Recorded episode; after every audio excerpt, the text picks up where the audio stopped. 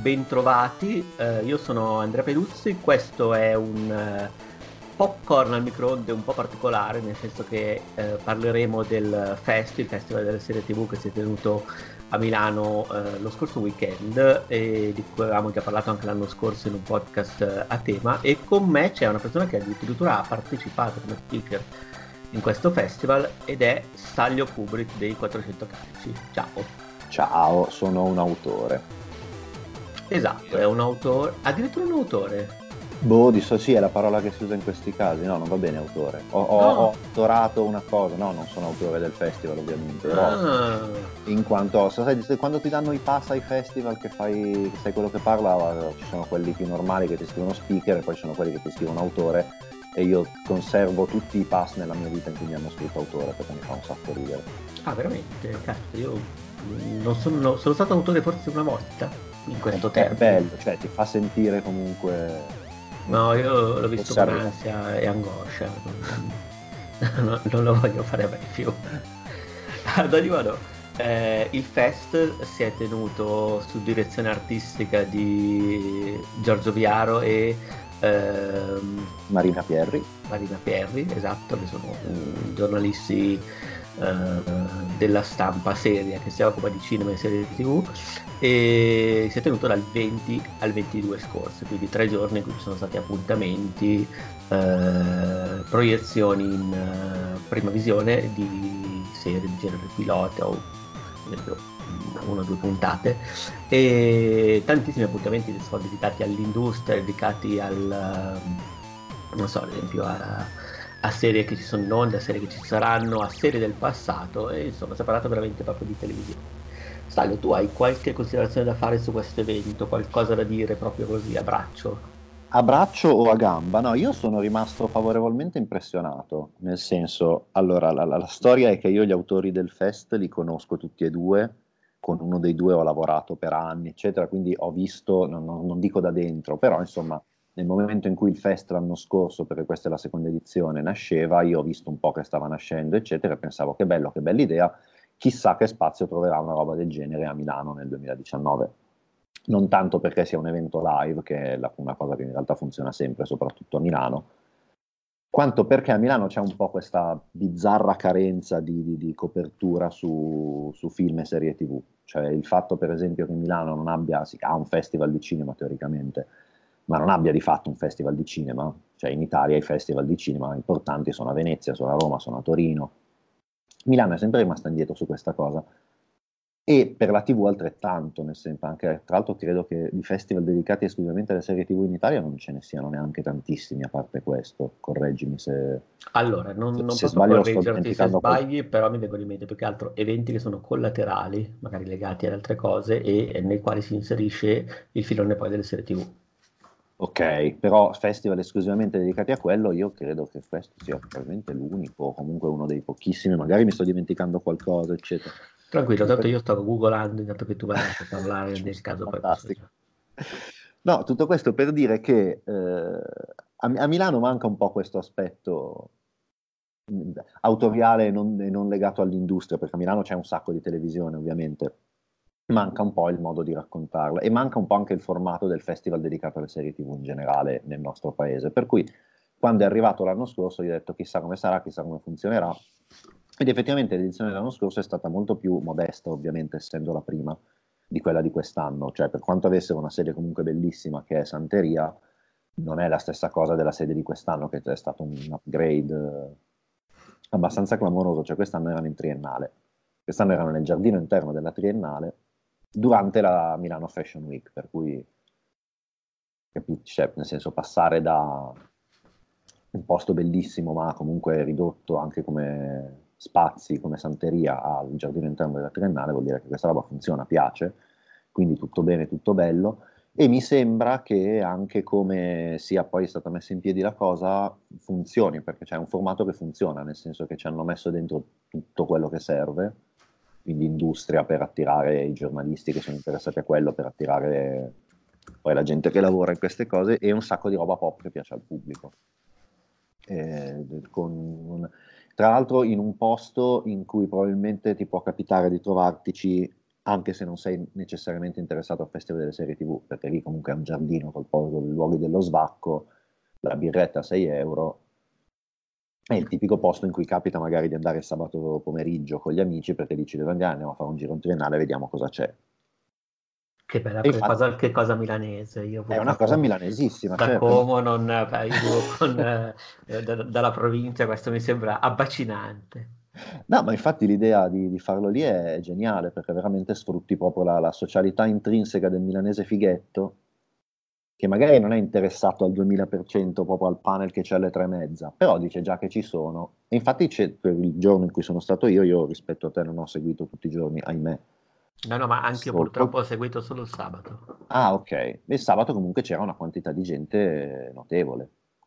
Sia sì, dentro, l'altro tu fuori. dicevi eh, del giardino interno si è tenuta però in realtà anche nel, negli altri spazi della triennale. Sì, sì, sì, no, certo, quello sì, io quelli li ho visti da fuori.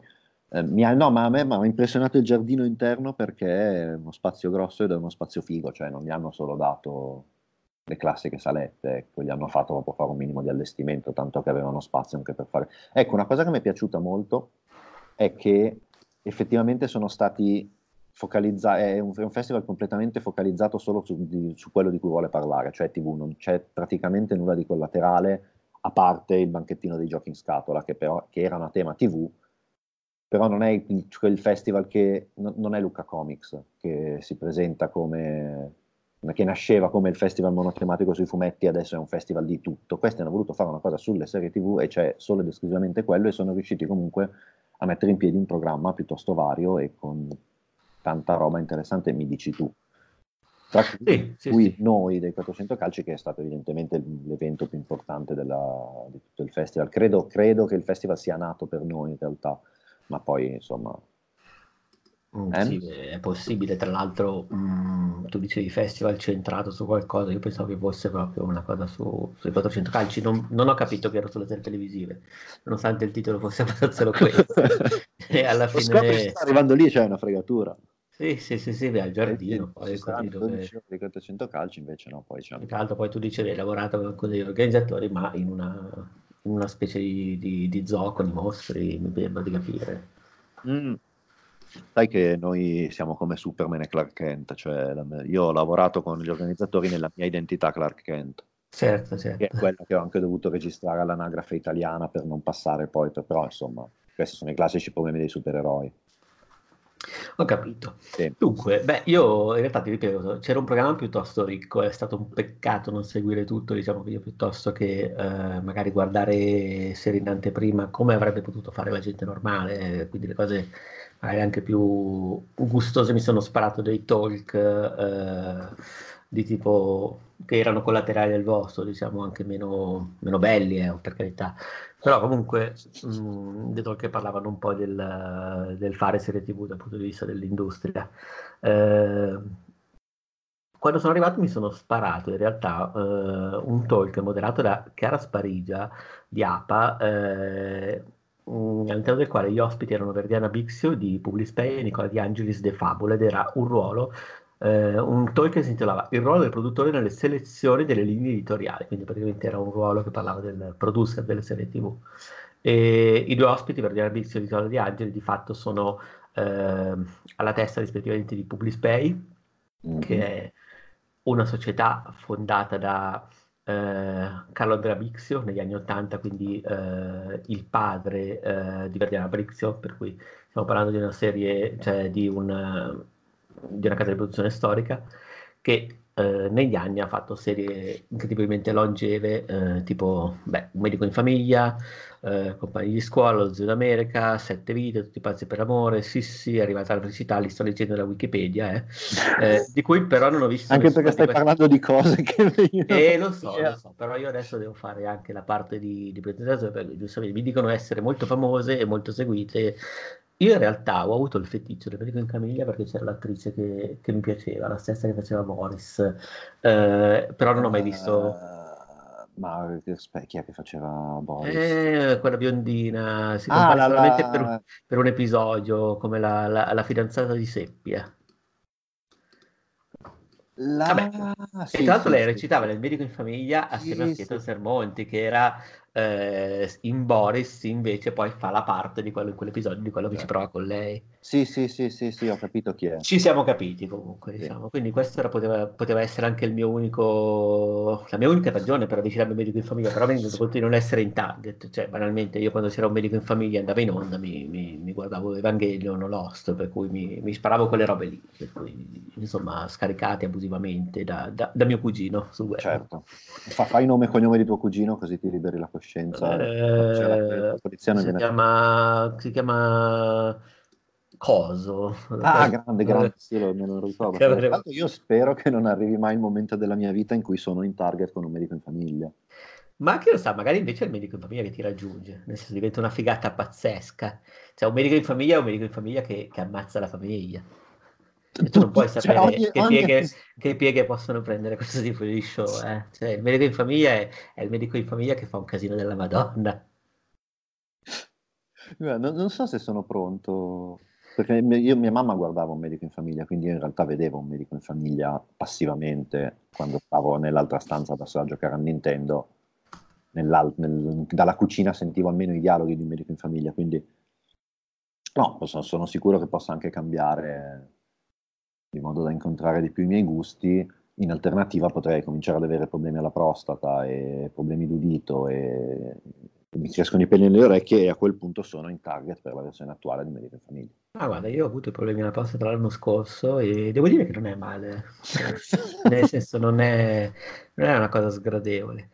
Ad ogni modo vedo, tra l'altro, una cosa che poi si collegherà a quello che dico, che la serie è ispirata alla serie iberica Lo Serrano, per cui trasmessa in Spagna, per cui il medico in famiglia non è neanche un format originale. In ogni ah, caso, cioè, o comunque magari adattato, eh, loro tra l'altro sono anche gli stessi dei Cesaroni. Uh, altra serie della quale ricordo solamente uh, la presenza della Mastronardi, che era un feticcio italiano, quella di, magari ricorderai per Romanzo Criminale. Eh, sì, la Mastronardi me la ricordo per Coso, per quella serie lì con uh, Ansari, la stagione girata in Italia, come Master of None. Ah, bravo, caspita, in cui lei faceva, la... faceva lo stereotipo e poi c'era tutta quella parte girata in stereotipo Landia. Ho capito. Eh, però era una bella serie a parte quello. Sì. Eh, lei anche, insomma, io diciamo l'unico motivo per cui rientravo in target di queste serie era probabilmente il motivo per cui hanno anche infilato delle attrici giovani carine o degli Sospetto. attori giovani carini per eh, accattivare parte del pubblico che magari stava appunto nella stanza a fianco a giocare con Nintendo, a guardare Lost o Evangelion. O tutte e tre le cose contemporaneamente. Esatto. Ad ogni modo, loro hanno parlato un po' di quella che è questa figura, di come è stata l'evoluzione della produzione di serie TV nel corso degli ultimi anni e di come è cambiata adesso che eh, diciamo siamo in questo tempo di serialità globale. Eh, entrambi spiegavano che eh, il ruolo del produttore adesso è eh, molto più ampio ed è anche molto più vicino a quella che è la dimensione artistica della serie, per cui eh, viene coinvolto non solo nel percorso editoriale ma anche nel soggetto, nella sceneggiatura, fino all'arrivo sul piccolo schermo, quindi diciamo si interseca un po' anche con uh, il ruolo dello scrittore senza sostituirlo mai, però insomma diciamo che il produttore ora fa molte più ingerenze rispetto allo stereotipo con cui siamo cresciuti sì, nella produzione eh, Tra l'altro è una cosa che se, se, nel, dire, nel, nella promozione stessa delle serie e dei film è cambiata tantissimo negli anni, nel senso che quando ero piccolo io il produttore era quello che ci metteva i soldi, che andava a trovare i soldi in giro e che non aveva poi di fatto né la prima né l'ultima parola dal punto di vista creativo. Ormai essere il produttore di è una formula che viene utilizzata alla stregua di, del, dello sceneggiatore di o il regista di, cioè il produttore si dà per scontato che sia una persona che ha un input creativo forte. Sì, sì, esatto. È, un, che... è una cosa, cioè, nel senso, la noti anche non essendo dentro, secondo me. È un termine che ha cominciato a diventare sinonimo di guardate questa cosa perché lui o lei è figo, è bravo e sa fare le cose belle artisticamente, mentre invece per noi vecchi il produttore è... È il dottor Cane, dai, il dottore è il dottor Cane. Esatto. È una figura eh, abominevole Cioè, e, e, tra l'altro è stato bello durante questo incontro anche misurarmi con come è cambiata anche la percezione, perché davvero eh, dieci anni fa usciva Boris, tra l'altro undici anni fa, e Boris è stato eh, eh, diciamo, ha dato diciamo, agli, ai giovani italiani eh, la dimensione di quella che ero il dietro le quinte più realistico possibile del fare televisione, nonostante fosse una serie satirica. In realtà io non potevo fare a meno di confrontare quello che mi raccontavano queste persone con Boris. Certo. E quindi dicevo, ah però questa è cambiata così, questa è cambiata così. O Masari non è cambiato un cazzo, stavano mentendo. Io e loro stavo... si stavano vendendo bene, sì, sì, sì, sì. possibilità. Però vabbè, insomma... Ma no, noi vogliamo, vogliamo dare fiducia. Diamo fiducia, esatto, poi figurati non, non, siamo qua per cagare il cazzo. Eh, ad ogni ah, modo, appunto, no. No, non ufficialmente, no. Ah, cioè, okay. no, allora eh, mi sa che non ci siamo capiti su questa cosa. Sul eh, cagare il cazzo. sul cagare il cazzo. No, mi è venuto in mente tra l'altro che questa roba del produttore, per esempio in musica, nella musica c'è da molto tempo prima. Cioè la stessa parola, quando ero piccolo io se si parlava di dischi, intendeva una persona che ha un input artistico fortissimo, cioè Phil Spector era il produttore dei Beatles, nel senso che gli ha fatto effettivamente suonare i dischi come poi sono venuti fuori. Certo, beh, anche nei videogiochi, eh, il producer eh, sì, paradossalmente, nonostante stiamo parlando di una nicchia e quindi eh, all'interno di questa nicchia c'era una nicchia di quelli che magari si interessano anche al dietro le quinte, però il producer, per chi si interessa, eh, è una figura che ha un, un impatto artistico sport e a volte anche addirittura sovrapposta a quella del game director, cui figurati. E qui invece è una cosa che, diciamo, poi loro dicevano, vabbè, in realtà poi dipende anche dall'inclinazione del singolo produttore. Magari c'è quello che veramente non ne frega niente di intromettersi nell'aspetto artistico della serie, però eh, e vuole stare solamente a fare i conti, è legittimo, però adesso diciamo che la cosa è un po' più ampia. E, e continuando dicevano che in realtà adesso questa cosa è dovuta succedere, questo adattamento anche di chi, di chi fa il producer, perché i tempi sono diventati molto più veloci. Semplicemente loro hanno detto che in Italia adesso, beh nel mondo, ma anche in Italia, quello che prima succedeva in dieci anni, adesso succede in un anno, vabbè, c'è il boom della televisione, ci sono molte più produzioni. Inoltre, sempre dall'Italia, se prima eh, era prassi, non so, andare a girare le, le, fiere, gli eventi di settore, guardare i format e comprarli, oppure adattarli, quindi adattare format internazionali d'Italia, questo come abbiamo visto succedeva anche col medico in famiglia, e in realtà succede con un sacco di serie. Eh, oggi invece i produttori sono alla ricerca di roba originale, di autori originali e bazzicano le scuole di scritture, cercano racconti da adattare nell'editoria, nei fumetti, insomma è una cosa che eh, si può fare con molta più facilità, creare cose dal nuovo e questo ha eh, portato ovviamente anche a giovani che eh, appunto ripeto io in mente Seppia il dialoghista che quindi viene assimilato da sceneggiatura democratica e che fa una fatica della Madonna. Invece l'esempio portato da, nello specifico da Piano Bix era completamente opposto. Dicevano che adesso in realtà eh, è cambiato moltissimo questa cosa. Lei ovviamente non parlava di Boris ma io non potevo non pensarci. Certo. Uh, in realtà adesso ci sono gruppi di scrittura in quali i sceneggiatori junior vengono uh, in estate immediatamente, quindi magari vanno a vedere nelle scuole quali sono i più promettenti o ci sono molti rapporti tra le scuole di sceneggiatura e le aziende che producono eh, e nel giro di sei mesi di stage possono diventare autori, ovviamente i più meritevoli, e eventualmente in due anni diventare head writer di una serie. Quindi adesso diciamo anche la carriera degli autori è molto molto più veloce, il che mi fa pensare che sono veramente nato proprio nel periodo più di merda. Cioè, non che avessi, non sarei mai stato una, un buon autore, sono stato un pessimo autore, ma non significa che sarei potuto essere un pessimo autore pagato. e, voglio dire, invece no, adesso... Che noi siamo nati nel periodo peggiore della storia recente dell'umanità sì, sì, sì. Non c'è alcun dubbio. Siamo proprio, cioè, siamo sfigati. Tagliati fuori, troppo vecchi per essere giovani e troppo giovani per essere potenti, per essere al potere. Vabbè, fa niente, non, non importa.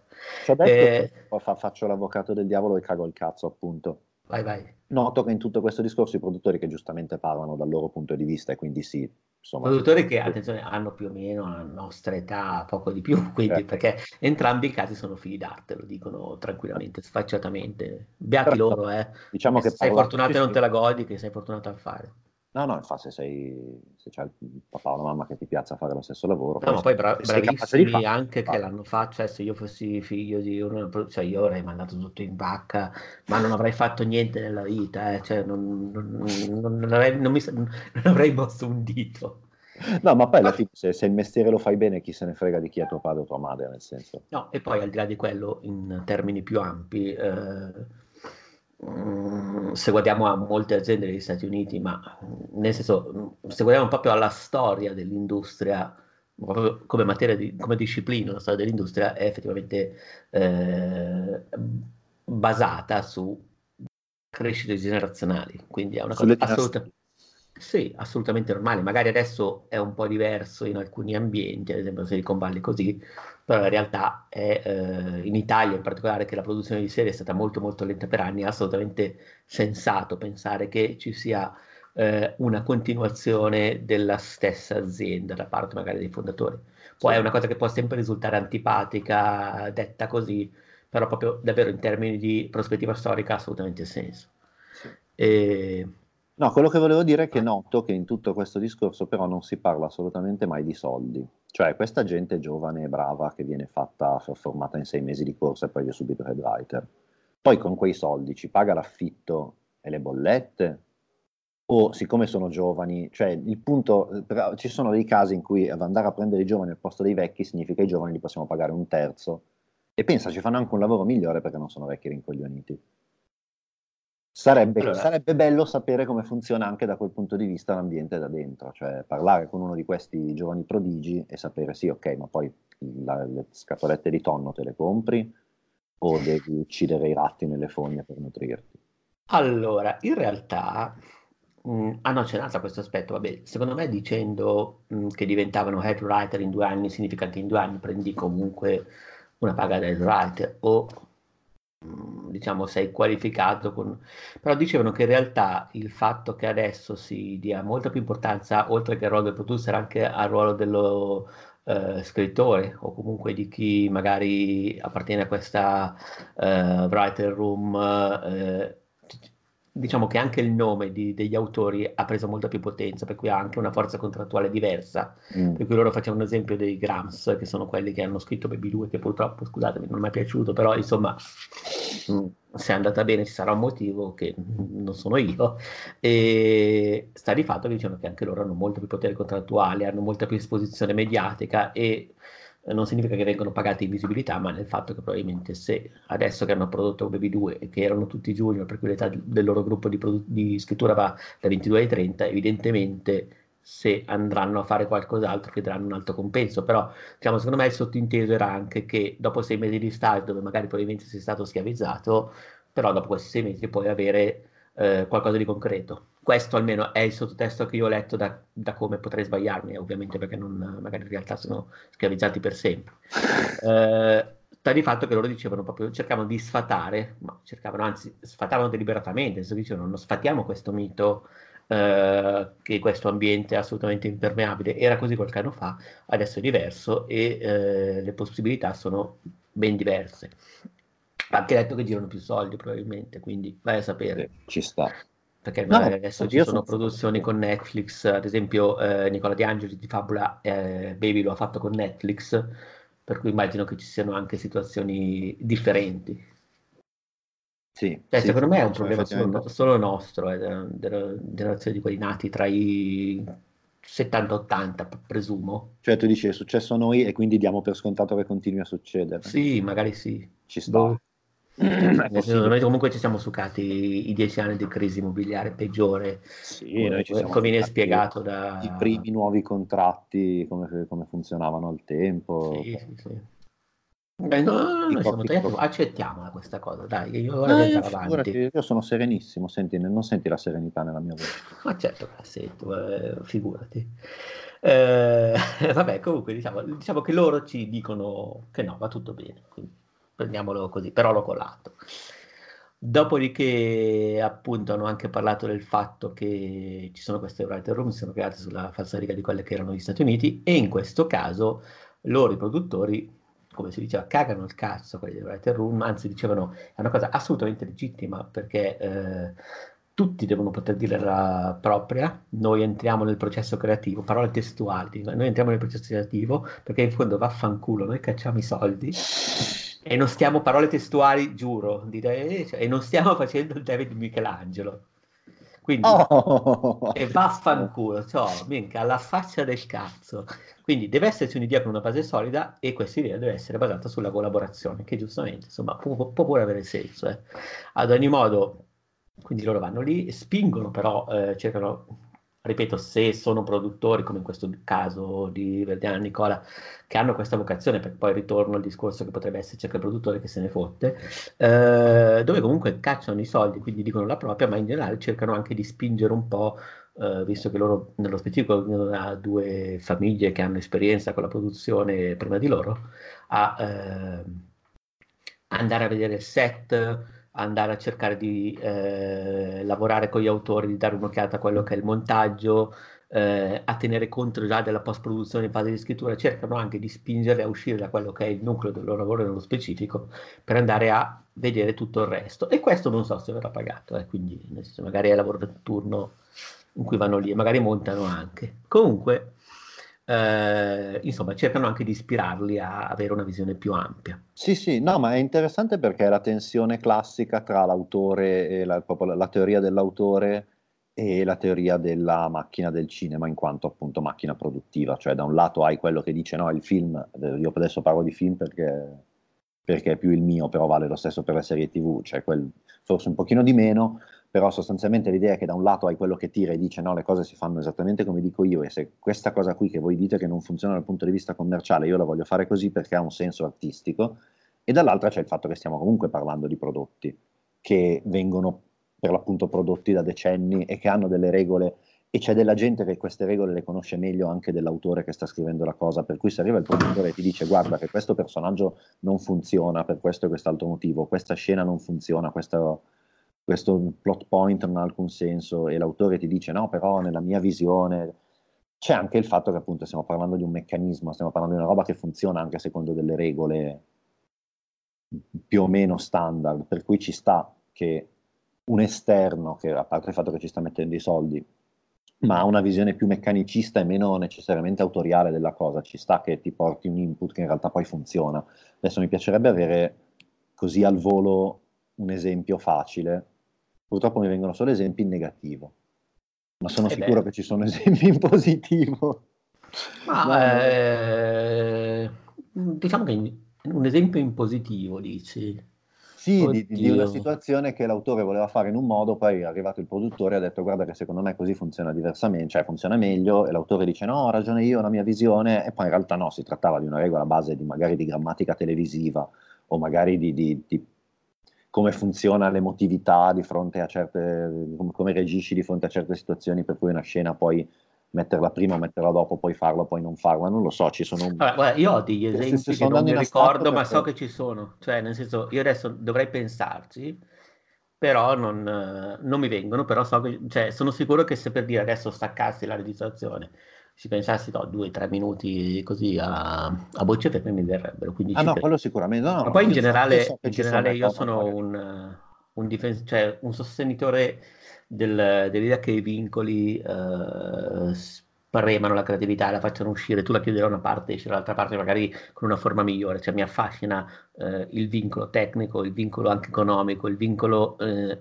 addirittura inteso come intromissione, cioè mi, mi affascina. Tra l'altro loro poi in sede di eh, domande e risposte alla fine dell'intervento, quando alla domanda cosa cercate, loro hanno detto eh, in realtà noi al di là di tutta questa ingerenza che, di cui abbiamo parlato, poi forse è anche brutto parlare di ingerenza, di questo interesse cui abbiamo parlato, noi in realtà vogliamo gente che non ci, che ci proponga qualcosa di interessante che non sia necessariamente qualcosa che vogliamo fare noi o che vogliano fare gli algoritmi, cioè, perché mm. in realtà poi dicevano c'è tutto questo mito degli algoritmi net così magari sicuramente ha una base matematica forte, però in realtà molto spesso è l'imponderabile che ha eh, davvero successo, è qualcosa che, è stato pe- che viene fuori al momento giusto e nella forma giusta e che magari non era eh, poi così prevedibile per certi versi, per cui loro vogliono autori che li mettono in discussione. Poi magari era il discorso che qui un blef, tipo i genitori che dicono me lo tartassi il mio ragazzo all'insegnante, però in realtà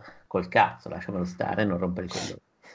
Quindi magari è tutto, è tutto finto, però insomma, eh, ripeto, il discorso anche in questo senso aveva senso. Eh, Comunque, dicevo, poi hanno poi parlato delle loro esperienze personali, ad esempio Nicola De Angelis ha parlato di Netflix, Mm-hmm. Eh, ha parlato del fatto che loro con Baby, 2, con Baby 1, anzi sono stati uno dei primi in Italia a lavorare con Netflix e hanno parlato anche di come, sono, come lavorano i produttori di Netflix, nel senso che in questo caso loro, in particolare dagli Stati Uniti, entrano in maniera molto molto forte nel processo creativo, per cui loro a Netflix sono ovviamente dei sostenitori di questa visione. Eh, lui... Ehm, viene da una casa di produzione senso che suo padre era un produttore, però è un figlio d'arte ma ha creato, in questo caso, un'azienda nuova col fratello, quindi ha preso l'esperienza vecchia e l'ha portata in qualcosa di nuovo e eh, ha viaggiato molto per cercare generi nuovi, lontani dalla lingua editoriale classica dell'Italia, ha cercato anche di fare roba per il cinema, nonostante sia una cosa molto complessa, addirittura più complessa e più rischiosa rispetto a fare televisione, e anche a braccare un po' quello che succede nel web ha parlato vabbè, un po' di discorsi generici sul fatto che bisogna sempre formarsi, che vabbè, ha ribadito che il produttore deve dialogare con la writer room, che appunto non tutti i produttori sono tipi di creatività, eccetera, eccetera. E insomma, e lui ha parlato poi, visto che ha fatto questa produzione con Netflix, ha anche parlato che le co-produzioni sono un casino. So che sono cose che mm, diciamo cost- mm, portano, vengono portate avanti con anni di fatica anche con rapporti banalmente di comunicazione di PR personali, girando all'estero, avviando gli eventi e tenendo contatti attivi. E diceva che però l'Italia è molto competitiva sul piano di produzioni banalmente perché costa meno, non costa diceva come la Cina, ma costa meno della Germania. Quindi questo in realtà eh, è un grosso valore aggiunto. Per cui adesso paradossalmente abbiamo serie prodotte in Italia per l'estero che però non vengono trasmesse in Italia ad esempio, per lui l'esempio di un thriller psicologico, ora non ricordo il titolo, che eh, verrà promosso in Italia, prodotto, prodotto, in Italia e che verrà venduto all'estero, ma che per il momento, secondo loro, le loro indagini, non ha un buon mercato italiano, quindi questo thriller psicologico. Poi diciamo che per anni le coproduzioni sono state anche più che altro un, più che coproduzione dei prestiti, una Macedonia di prestiti, adesso io ti do questo attore che parla magari l'italiano, ti serve per questa serie, tu me ne dai un altro che parla l'inglese, insomma era anche una cosa molto più, eh, sì giuro. Cioè, il mercato delle vacche. Il mercato delle vacche, cioè diciamo, la coproduzione in realtà era questo, eh, mentre ora invece è diverso, perché in Italia sono anche produttori, macchine di produttori indipendenti, il segmento è cambiato moltissimo e c'è molta più credibilità per l'estero, che per anni è stata difficile e non stento a crederlo. Quindi insomma, eh, questa è stata la sua esperienza.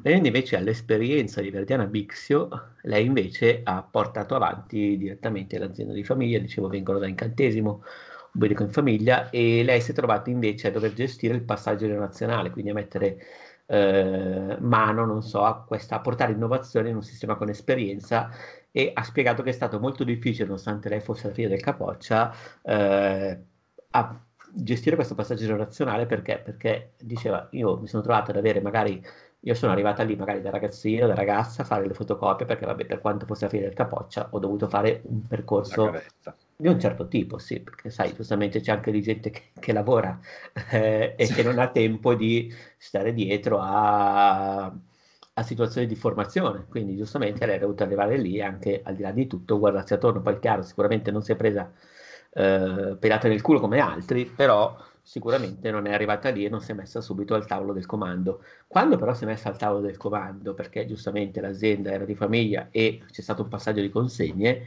eh, lei ha dovuto anche gestire quello che è stato il cambio di gerarchia con quelli che erano i suoi ex colleghi e collaboratori. Poi ha dovuto anche mantenere credibilità e ha detto che non è stato affatto facile. Dopodiché ha cercato di diversificare i generi, ha cercato anche lei di competere con l'estero, di vendere molto all'estero e magari di provare a fare roba che in Italia non si faceva. Diceva, in esempio, in Italia fare roba di genere per molti anni è stato difficile, al di là del poliziesco che pure di genere o dell'horror, per esempio fare fantasy è difficile perché ad esempio in Italia manca una tradizione forte di effetti speciali, per cui al di là dei soldi c'è anche una questione di know-how che eh, crea difficoltà, però adesso si cerca di fare qualcosa in quella direzione. In realtà mi vengono in mente serie fantasy italiane tipo Fantaghiro degli anni 90. Sì, che, sì tanto, però... tanto a me fa, scusa, mi fa un sacco ridere questa cosa che ci manca la tradizione di effetti speciali C'è Rambaldi, Stivaletti. È vero, però secondo me si riferiva al digitale, nel senso che c'è stato un cambio ah, molto forte. Okay. Questo lo dico io e eh, non lo dice lei. Eh, però secondo me c'è stato un, un, cambio. È vero che in Italia la tradizione analogica era abbastanza buona negli anni eh, passati. Al di là dell'esportazione, anche ripeto, anche le serie con effetti speciali analogici, che ricordo da ragazzino non erano tanto peggiori eh, di film. Poi c'era anche il Peplum, c'erano un sacco di generi italiani in cui c'erano comunque stop motion, effetti speciali e roba del genere.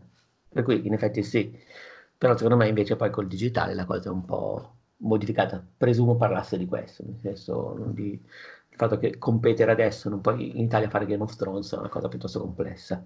Ah no, certo, se devi fare quel tipo di digitale che ti costa un sacco di soldi perché sì, sì. è proprio tecnicamente costoso, sì, è chiaro che ti costa, cioè che, che, è più difficile perché lavoriamo su una scala diversa qui. Assolutamente, poi in realtà mi viene in mente eh, il film di Garrone di un, due o tre anni fa che era eh, il racconto dei racconti dove in effetti eh. hanno puntato su, a parte che vabbè non era un fantasy ma era un racconto folclorico classico, quindi era proprio secondo me un campo da gioco un po' diverso, però hanno puntato su un tipo di racconto differente e non hanno fatto fantasy classico proprio perché effettivamente magari non avevano effetti speciali. Il premesso che mi è piaciuto moltissimo e l'ho letto per quello che era, c'è una versione eh, aggiornata del Pinocchio di Collodi in termini di racconto cinematografico. Ma Pinocchio poi... non di Collodi, quello degli anni 70, scusa. Sì, sì, sì. Cioè, era quella roba lì. Per e... era, no, cioè, per me quella è esattamente quello che dovremmo fare nel momento in cui non abbiamo 200 milioni di dollari a puntata per uh, produrre gli effettoni speciali con i draghi che danno fuoco alle cose. Nel senso, sì, beh, abbiamo una ricchissima tradizione letteraria e, e tradizionale, appunto, di, di, racconti orali, di folklore, che non ha bisogno di quel genere di spettacolo, che è molto più vicina a, non lo so, potremmo, eh, la, la, la dico semplicissima, potremmo fare un sacco di labirinto del fauno qua in Italia come contenuti e anche come modo di, cioè, di, di, di mettere in scena il fantasy. Ah, noi, noi abbiamo quella, quella, tradizione molto più che la classica tradizione di fantasy nordica di, di radice tolkieniano, vichinga, con... Sì, cioè, meno epica e più, è più... Beh, infatti in Italia abbiamo una tradizione horror mica per caso, eh. nel senso che comunque viene dal folklore classico di quel tipo lì. E io non posso credere che questa cosa non possa funzionare in tv perché, perché, secondo me c'è tutto lo spazio per, per, avere una roba tipo il racconto dei racconti, ma fatta come serie TV, per esempio. Beh, lo stesso racconto dei racconti, secondo me, è una serie TV. Nel senso, se tu sì. prendi il racconto di Basile, il libro di Basile, decidi di farci uno spin-off eh, televisivo, lo fai meglio rispetto a quello che magari in termini più arioso, perlomeno di quello che hanno fatto al cinema. Poi vai a sapere. Ripeto, a me è piaciuto un botto il il film di Garrone in quel caso lì so che non è, magari ha, ha, diviso un po', invece io ho apprezzato veramente tantissimo quel gusto per il crudo, per il macabro che ha di fatto ripreso dalle fiabe classiche. Uh, e secondo me si potrebbe fare anche in televisione tranquillamente, soprattutto adesso che magari i canali sono un po' più uh, specifici, per cui non ti devi nemmeno preoccupare troppo di fare il prodotto generalista per tutti in prima serata, quindi ci puoi infilare sangue. Mm, ad ogni modo, Comunque lei invece ha parlato di questo passaggio così e generi e poi appunto ci sono state le domande finali che eh, c'erano lì tra l'altro delle domande fatte da um, gente che secondo me era lì per cercare contatti e insomma le care un po' al culo se posso Vabbè, ma è giusto, eh, però sì, giusto. erano lì per quello, cioè poi eventi industri giustamente, cioè ci vai anche per fare rete, eh, se non sei stronzo come quelli della mia generazione. e ad ogni modo sì, hanno chiesto effettivamente cosa funziona, cosa bisognerebbe fare una volta che sei già sceneggiatore per continuare a lavorare bene, loro dicevano devi imparare a valorizzare la tua proprietà intellettuale sul mercato, devi anche cercare di tutelare il più possibile quello che è il tuo nome, per cui c'è anche la figura di autore della serie televisiva che sta eh, diventa più importante, ad esempio Sollima dopo il romanzo criminale, è vero che pure lui era figlio d'arte perché il padre era quello di Sandokan, eh, però in generale è diventato Sollima di romanzo criminale, quindi poi ha fatto Gomorra e adesso è un nome che si può spendere e ha fatto pure il eh, Sicario, se non sbaglio. Sì.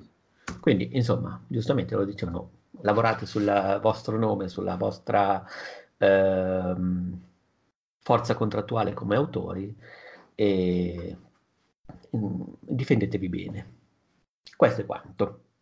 Direi che diciamo, non ho molto altro da aggiungere su quello che è stato un incontro comunque interessante, lo, lo ammetto, magari non, non, tanto nelle mie corde perché eh, ero più interessato magari a quello dopo di effetti speciali, ma per come sono fatto io, però è stato interessante davvero sentire due persone che parlavano poi senza pensi una lingua e ammettendo tranquillamente, ragazzi, noi siamo qua per talento, perché abbiamo portato avanti la cosa, ma perché avevamo anche un background che ci ha permesso di fare questo lavoro qua, in questa posizione qua.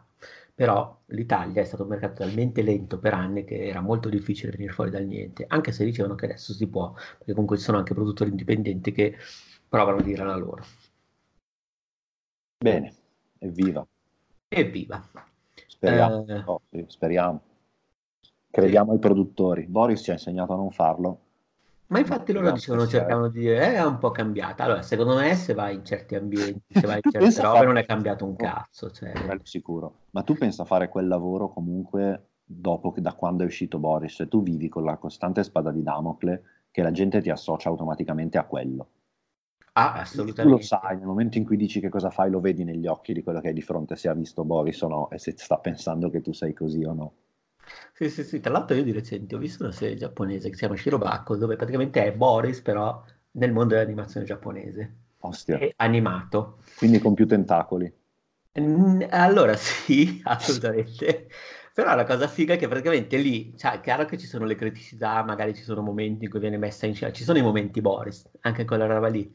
Però tu nel complesso ne esci fiducioso, nel senso hai la sensazione di un mercato che per quanto duro, per quanto complicato, per quanto inclina allo sputtanamento, perché comunque giustamente loro a un certo punto dicono se noi lavoriamo qui è perché siamo fatti in questa maniera lì, perché siamo dei disfunzionali, perché ci piace fare questa roba qui, ci piace il rischio e tutto quanto.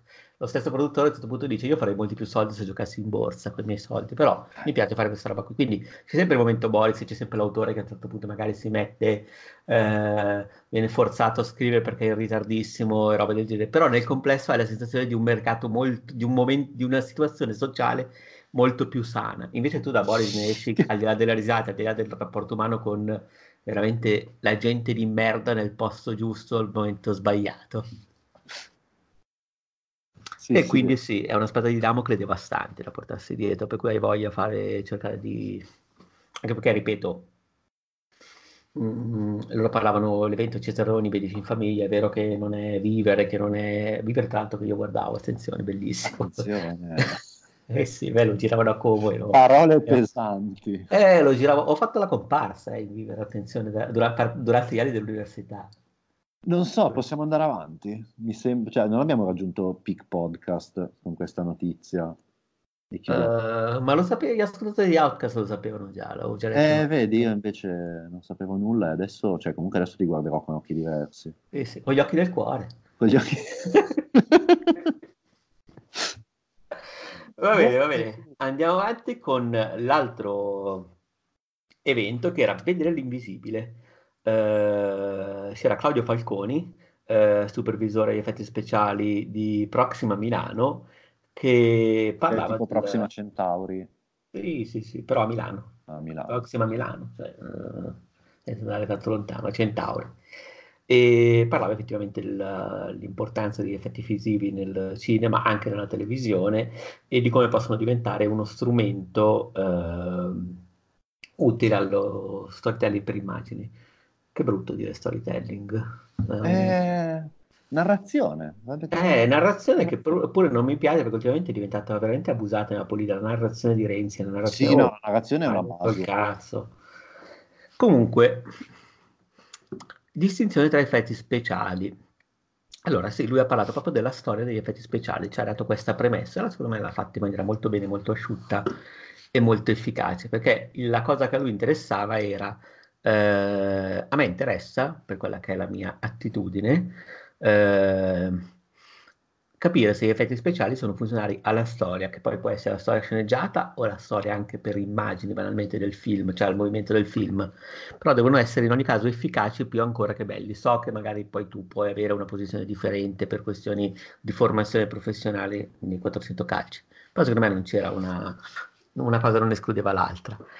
Allora, eh, all'inizio lui parlava della distinzione tra effetti speciali che sono praticamente gli effetti che possono essere fatti anche sul set, ad esempio la poggia così, e i visual effect, gli effetti visivi che sono invece ehm, la roba post. La roba post, esatto. La roba che ci appiccichi sopra. Esatto, diceva che in generale l'Academy, per esempio, non fa distinzione tra le due cose, mm. nonostante eh, gli effetti speciali intesi insieme, come generale, come tutto, eh, sono nati col cinema.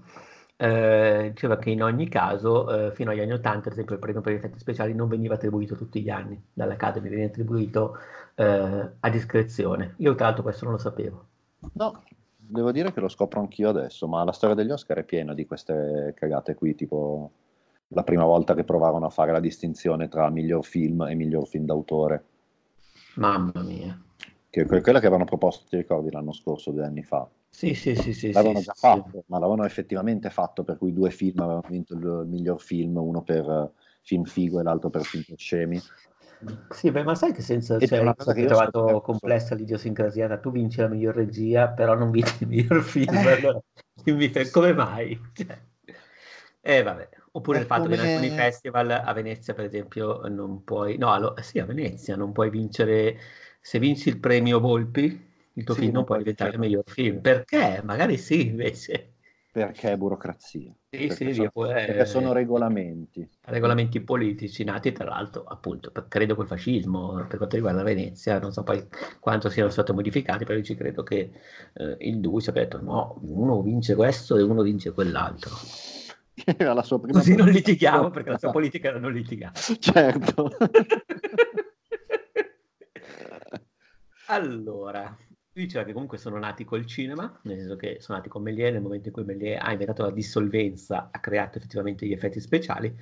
Dopodiché, secondo lui, cioè secondo lui, mh, contestualmente parlando, ovviamente, per 80 anni mh, le cose non cambiano, ovvero c'è una forte evoluzione tecnica per quanto riguarda le pellicole cineprese, eh, però la sostanza degli effetti speciali non cambia. Ad esempio, King Kong. Eh, Star Wars sostanzialmente sono due eh, declinazioni, l'una più complessa, magari l'altra più semplice, però della stessa meccanica. Lui faceva l'esempio ovviamente dei camminatori dell'impero, eh, paragonati con King Kong, erano sempre cose animate a passo 1, mentre invece gli effetti di post-produzione erano nulli, nel senso che c'erano i laser disegnati su pellicola, ma non c'era il digitale. Lui poi dice il cambiamento grosso, per quanto riguarda diciamo, anche l'estetica di questo tipo di cose e il linguaggio, avviene tra la fine degli anni 80 e i 90 perché, eh, perché eh, arrivano praticamente il digitale che modifica la percezione comune degli effetti visivi.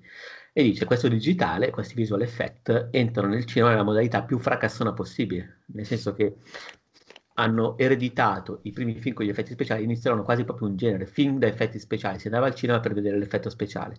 Certo. E hanno ereditato all'inizio uh, quello che era il film catastrofico, il film dei film catastrofici negli anni precedenti per cui per dieci anni alla fine si sono andati, andati a vedere film di distruzione e al cinema si è andato a vedere cose che venivano distrutte, che lo so, potrebbe essere una cosa nobilissima e bellissima, però ho detto questo ha generato una diffidenza da parte della critica e in generale ha un po' eh, strutturato il pubblico in un certo modo. In ogni caso diceva, pertanto, cioè, Hollywood o comunque chi lavorava in questo genere eh, non ha dosato, diversificato l'uso degli effetti speciali. Detto, con le dovute eccezioni, grandi eccezioni, ad esempio Terminator 2 è un connubio perfetto tra stop motion e digitale e anche tra racconto, messa in scena e tutta una serie di cose che hanno valorizzato l'effetto speciale.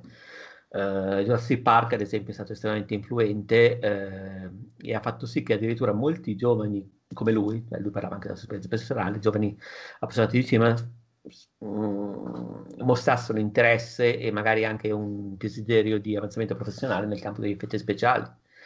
E lui diceva il valore degli effetti spi- del film lo dà Spielberg, perché? Perché in due ore e dieci di film si vedono solo 15 minuti di dinosauri e solo alcuni di questi dinosauri sono fatti effettivamente in computer grafici, sono solo 46 inquadrature, lui diceva con i dinosauri in computer grafici, per cui in mm-hmm. realtà Spielberg Confermi? O, diciamo, no, il, il, numero non lo posso assolutamente confermare, ma mi fido di lui. Sì. però sì, è vero che effettivamente per la maggior parte sono pupazzoni e la computer grafica è usata soprattutto, credo soprattutto per, per, per, i totali con tanti dinosauri tutti insieme fondamentalmente. Cioè, quando comincia a costare troppo avere così tanti pupazzoni, a quel punto, beh, però nella maggior parte del, dei momenti in cui compaiono i dinosauri è la filosofia alien, cioè ti faccio vedere un pezzo di dinosauro per volta, cioè la scena dei velociraptor in cucina è alien sostanzialmente. Sì, sì, sì. Beh, o lo squalo sempre di Spielberg che comunque sì. dosava. Lui diceva Spielberg ha lavorato molto bene sul dosaggio attesa e a questo punto ha valorizzato l'apporto degli effetti speciali, nel senso che lui avrebbe potuto fare quel film volendo anche spingendoli di più, al di là dei costi e mm. tutto, però lui ha scelto di eh, dare il loro valore così perché servivano meglio il racconto o comunque anche la messa in scena. Per cui questo secondo lui era un buon modo di usare questo tipo di estetica nuova. Poi lui ha parlato di Matrix più che altro per l'influenza che ha avuto l'estetica digitale, non tanto sul film ma sul mondo di fuori, nel senso che mm. ha creato proprio un cliché eh, anche tra la gente. Sì, sì, che sì. si è mescolato con il look, si è mescolato con uh, la cultura pop uh, più totale e quant'altro. E poi ha fatto anche un altro esempio, un'altra botta grossa, dice c'è stata forse molto un po' meno evidente di eh, Jurassic Park è stato comunque Avatar, nel senso che in quel caso praticamente eh, animazione di altro livello fatta con... E lui ha detto, e anche il Re Leone, nel senso lui ha detto, mh, mm, al di là mi piaccia è, è quello... quello, nuovo, quello nuovo, che io ho trovato mh, mm, non molto riuscito, però in generale diceva al di là di questo, però in questo caso tu hai fatto comunque, hai realizzato tutto un film in computer grafica mescolandola con il live action, gli effetti, così. E lui però a questo punto si interroga sul fatto, al di là del virtuosismo, al di là del, del gusto per la tecnica, una cosa del genere ha senso. E lui ha detto, non so, nel senso, per anni la, il punto è stato, voglio far cadere un asteroide sulla Terra con gli effetti speciali, costruiamoci una storia sopra. E invece secondo lui l'equilibrio dovrebbe essere anche, non necessariamente solo questo, cioè lui dice va benissimo anche l'asteroide e ci costruisce la storia sopra, dipende da quella che è la tua visione artistica, eh, però puoi anche pensare ho qualcosa da raccontare, voglio dire qualcosa anche sul piano visivo, come posso farlo al meglio con gli effetti speciali? E lui diceva in questo senso eh, è stato determinante Forrest Gump, nel senso che Forrest Gump quando è uscito oh. era il film con più effetti speciali mai fatto, solo che sono tutti a supporto del racconto. Infatti ha vinto l'Oscar per gli effetti speciali, in un anno in cui, se non sbaglio, c'era in gioco anche The Mask, che era una giostra digitale totale, e uh, True Life, che invece era un, uh, un'esplosione di effetti tradizionali, per cui sono anche due film forti con gli effetti speciali, tanto uno in computer grafico, l'altro con effetti tradizionali, però in realtà ha visto Zemeckis perché diceva che l'effetto finale era quello che... Uh, in pratica inganna lo spettatore. Tu credi di vedere un film non con gli effetti speciali o comunque sì, con sì, effetti sì, speciali certo. limitati, però in realtà eh, lui diceva era quello con, che aveva il maggior numero di post produzione mai fatto. Banalmente le gambe del tenente Dan sono assenti. Lui dice ok, potevano prendere un attore veramente eh, privo di gambe però hanno scelto questa cosa e anche tutto il fatto che Forrest Gump venga inserito in filmati d'epoca, venga mescolato con eh, personaggi storici, in realtà l'effetto finale è che inconsciamente lo spettatore è portato a pensare alla fine che questo Forrest Gump sia esistito veramente. È chiaro che tu sai che non è esistito, però si introduce questo meccanismo che dà eh, molta più forza al racconto del personaggio, per cui Forrest Gump vince il premio per effetti speciali, eh, ha avuto una grandissima influenza su quello che è successo dopo e da lì praticamente al cinema per anni sono alternati film con eh, effetti speciali vistosi e film con effetti speciali nascosti. Tra l'altro prendo una foto perché ho fatto una... Vediamo se me la apre questo computer così. E diceva che in effetti, non so, nel 98 abbiamo da una parte il soldato Ryan di Spielberg e dall'altra Armageddon. Per cui abbiamo da una parte film virgolette, con effetti speciali nascosti, tra virgolette, cioè, contestualmente parlando, era Armageddon, che è proprio il film del, del meteorite, cioè del sì, sì, costruiamo il film l'archetipo di qui sopra, sì. sì esatto, eh, in realtà a me poi sono piaciuti entrambi. Comunque, eh, ma neanche lui, eh, lui nel senso era molto onesto, non, non ne faceva mai questioni, lui diceva, eh, cercato, cercava di raccontare questo percorso. Poi nel 2002 c'è stato da una parte Il Signore degli Anelli e dall'altra Beautiful Mind, che tu dici magari Beautiful Mind uh, non, non, dove sono gli effetti speciali al di là delle scritte, così in realtà ce ne sono un sacco, un sacco di interpolazioni. Poi Pirati dei Caraibi nel 2003, dall'altra parte Master and Command di Peter Weir, uh, Social Network, Harry Potter i doni della morte, uh, Transformers 3, la, eh, Tree of Life di Malik, che tra l'altro non mi è piaciuto, lo, lo dico qua pubblicamente. Sì, sì, no, tranquillo, guarda. Uh, cioè, sono la persona giusta. Ti è piaciuto o no? Sì. No, è un film di Malik, eh, ho proprio dei problemi alla base. E comunque no, se fai un film con i dinosauri ed è noioso mi spiace, ma se, no, per me sei fuori. Esatto. Eh... Mi, mi, scuso per l'utilizzo del termine noioso, eh, la sto semplificando per non... Poi eh, nel 2013 era Roman 3 Wolf of Wall Street, insomma, poi Star Wars Il risveglio della forza era in gioco assieme a Revenant. Eh, Dunkirk eh, nel 2017 era Guardiani della Galassia, d'altra parte, per cui Guardiani della Galassia tripuglio pazzesco di effetti speciali, Dunkirk ovviamente ce n'erano altrettanti, però in maniera gestiti invisibile. Ah, certo. Poi nel 2018 sì, c'è stato questo, questo, scusa. No, sì, no, no, vai tu. Uh, Ready Player One, First Man e chiudeva con nel 2019 abbiamo avuto da una parte Avengers Endgame, un tripudio di effetti speciali pazzeschi, dall'altra c'è stata Roma di Quaron dove poi ha mostrato alla fine una clip in cui faceva vedere pezzo per pezzo tutte le intromissioni digitali e ha detto che erano tantissime. Per cui davvero si è creata quasi una... Uh, non una dicotomia perché poi sicuramente ci sono anche tantissime vie di mezzo, però davvero un esempio da una parte, un esempio dall'altra ed è anche un po' l'idea di come questa cosa poi si sia stata assimilata dal cinema, cioè gli effetti speciali più fini a se stessi magari o comunque come punto del racconto più fracassoni e dall'altra gli effetti speciali che invece si mimetizzano. Quindi anche questa roba qui è stata interessante. Dimmi, volevi dire qualcosa? No, dicevo che è, cioè, è, è, divertente effettivamente il giochino di andare a beccare l'effetto speciale mimetizzato, perché an- anche, anche, quando te è sbattuto in faccia, perché penso a Mad Max, che è un film con un'enorme quantità di interventi in digitale, in post-produzione, a livello di abbia, ci sono le scene notturne che sono state girate di giorno, per dire.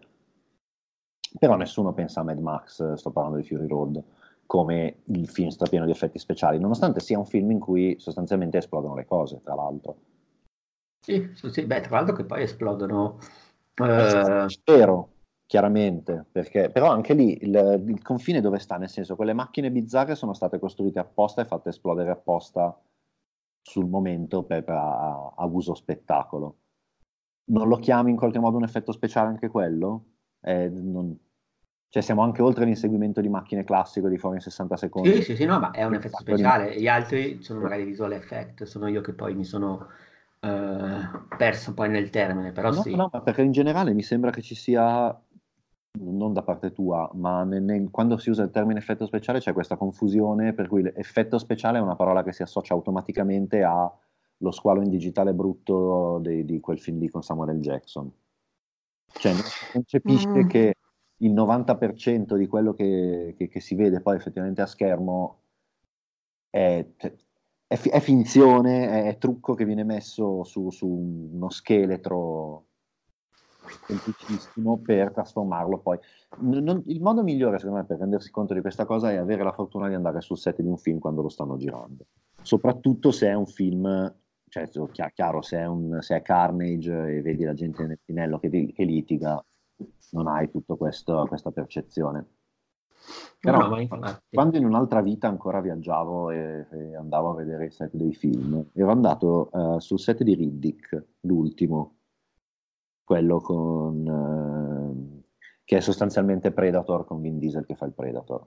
Ma è il secondo Riddick, cioè l'ultimo no, Riddick? L'ultimo Riddick, sì, quello, quello, che si chiama solo Riddick. Ok. E... e già perché il primo non si chiama solo Riddick. Il primo era elettronico solo Riddick. Giusto, giusto, questa yeah. roba inaugurata da Rambo. Esatto. che è un film che, come tutta la saga, comunque è ovviamente strapieno di effetti visivi ed effetti speciali di ogni tipo, ma eh, ci gode molto a farti vedere quanto è artigianale, quanto è tradizionale, quanto è fisico e concreto. Quando poi vedi effettivamente quello che fanno le persone mentre stanno girando, vedi lo scheletro del film, vedi il risultato finale e cominci a notare tutte quelle cose che non pensavi che fossero state aggiunte dopo, pensavi solo che fossero stati attentissimi a ricostruire il set, per esempio o che avessero illuminato in un certo modo veramente che, artisticamente apprezzabile. In realtà no, cioè vedere lo scheletro, vedere il, la, la, l'impalcatura ti dà un apprezzato cioè ti fa apprezzare in maniera completamente diversa il concetto di effetto speciale e smette di trasformarlo in sinonimo di merda per far esplodere asteroidi e basta. Sì, va detto anche che poi la computer graphic dopo il botto di Jurassic Park col fatto che sono abbassati i costi è diventata un po' più merda. Sì, ci sono, ma quello è un po' il problema però tra il fare le cose bene e fare le cose male, più che come le fai, cioè non è lo strumento, il problema è la qualità dello strumento che usi, perché la computer grafica brutta c'era, c'è sempre stata e sempre ci sarà, se c'era in uh, il tagliaerbe era una questione tecnica e non ci si poteva fare nulla, quello era il massimo che si poteva permettere. Se oggi un film uscisse con quella computer grafica, la gente gli riderebbe dire che ci uscisse seriamente, non che fosse un omaggio ironico che prima o poi arriverà tra l'altro. La gente sì, gli sì, sì. dietro perché direbbe, cioè, sbattiti di più, puoi fare molto meglio di così oggi. E allo stesso modo, nel momento in cui io sono bravo a fare queste cose e ho in mano un effetto speciale fichissimo dell'asteroide che distrugge la Terra, io non sono neanche del tutto contrario all'idea di dire questa è la base intorno a cui costruisco il film. Poi chiaro sta a te essere abbastanza furbo da metterci dei personaggi che ti stanno ragionevolmente simpatici, però il fatto che, il, che, un prodotto cinematografico ruoti tutto intorno a un momento spettacolare o a tanti momenti spettacolari o comunque a qualcosa di così intrinsecamente legato all'aspetto visivo e all'impatto che ha questa roba su un grande schermo, a me sembra anche una cosa bella e una scelta autoriale, artistica, non necessariamente una scorciatoia. Non so se mi spiego. Sì, sì, sì, assolutamente. Stai portando al cinema uno show e hai la possibilità di metterlo in scena nella maniera più incredibile e spettacolare possibile su uno schermo gigante per gente che è venuta lì a vedere esattamente quello. Che male c'è? Poi chiaro, no. se, se, il, confine tra, tra, il bel film basato sull'effetto speciale, la videoarte e la cagata è, è sottilissimo, cioè c'è questa sovrapposizione dei tre sottoinsiemi e la cagata comunque è sempre lì in agguato, però il fatto di avere, cioè, la, la cagata è perché non sai scrivere, non sai fare il tuo lavoro no, o perché non hai abbastanza soldi perché hai in mente un effetto speciale fichissimo e in realtà poi fa schifo il risultato finale, però quello ormai è sempre più raro. Sì, in tutto questo c'è l'eccezione incredibile che è, oddio come si chiama, aiutami, uh, Transformers Michael mm. Bay che in realtà ci mette ah. visione da... Um, arte contemporanea, cioè proprio da, da arte in movimento, eh, con effetti speciali della Madonna e anche un gusto per la effetti della Madonna e anche però il fatto che lui non vuole fare scene di merda comiche così, ma lui le vuole proprio fare, cioè non è che dice voglio farla di merda, voglio fare bene, poi viene comunque tutta una parte narrativa incredibile. Uh, Michael Bay è un, innanzitutto è un genio. Sì, sì, sì, ma è bello anche il fatto che dice io ho fatto sta roba fighissima fatta così, che è una ficata da vedere, per cui tu te la puoi mettere lì e vederla, metterla in una mostra. Tra l'altro credo sia stato messo in qualche mostra. Per, sì, è possibile. E però ti metto anche le scene del cazzo con George Turturro che però a me fanno ridere tantissimo. Che però, vedi, allora, a, a me, inteso lui, Michael Bay, a me fanno cagare. Scusa, a parte che fa benissimo se gli fanno riderissimo mettere quelle cose, no, ma secondo me il vero problema di Michael Bay è che viene fin troppo identificato con Transformers, nel senso che il resto della sua produzione poi non è neanche lontanamente così, così scritto col culo, perché poi... No, no vabbè, io ricordo Pen and Gain, se non sbaglio. Pen è un filmone, ma anche, voglio dire, anche Armageddon, che è veramente sembra il film fatto apposta per fare da esempio a tutto quello che abbiamo detto fino ad adesso.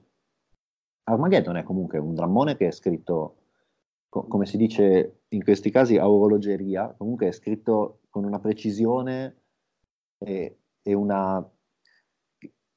Ha, ha, un ritmo incredibile anche nella scrittura perché riesce a fare tutte le cose che deve fare nel momento giusto senza mai trascinarsi e persino, cioè, alla fine Armageddon è per metà una palla al cazzo di fatto perché è gente che piange, gente che ha i drammi, gente che dice oddio il mondo morirà e poi nel momento in cui vanno nello spazio diventa uno spettacolo clamoroso per la successiva ora e qualcosa. Ma tutta la parte prima, tutta la parte del dramma, resta comunque perfettamente a tono con il film e di fatto una figata, perché lui la gira e la tratta come se fosse la parte nello spazio con le esplosioni. Quindi lui ha quest'idea ipercinetica del racconto e non importa se stai facendo Bruce Willis che parla con Liv Tyler e piangono perché, oddio, forse lui potrebbe morire in questa missione terribile, o stai facendo effettivamente Bruce Willis che muore andando contro un asteroide. Lui tratta tutto allo stesso modo in quel film. E il risultato è un film con una visione artistica fortissima che funziona benissimo e che ti tira in mezzo, duri, io credo che duri più di due ore Armageddon. Ma non te ne accorgi. Armageddon ci sono delle scene le prime scene di casino sull'astronave in cui cominciano ad esserci incendi, e morte, distruzione, drammi, che sono tutte montate come se fossero un metronomo, nel senso che ogni inquadratura dura esattamente lo stesso tempo, è tutto perfettamente a beat con la colonna sonora sotto, e questo nel 98 è quello che fanno oggi un sacco di video musicali o tutti i trailer montati a tempo con la musica, tipo quello famoso di Suicide Squad.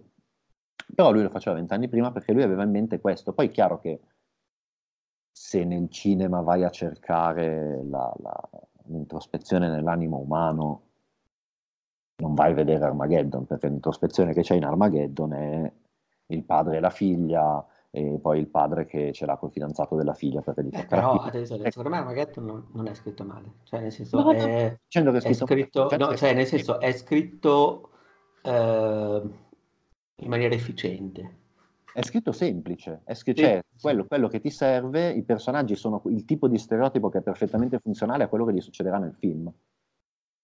No, io mi, mi, riferivo, diciamo, più che altro alle robe che fanno ridere lui, proprio più che altro invece alle linee comiche. Mm. Cioè, non tanto al, non tanto, diciamo, al, perché io ripeto, io riconosco il, gli Independent Game, cioè sono d'accordo sul fatto che, ad esempio, Armageddon, Armageddon è un film scritto in maniera efficiente, bene per quello che vuole fare. Diciamo, mi faceva ridere il fatto, cioè proprio l'idiosincrasia tra eh, genialità visiva e anche gusto strano per, quel, per, quella particolare comicità che però lui non è che la fa sbagliata, lui la vuole fare così.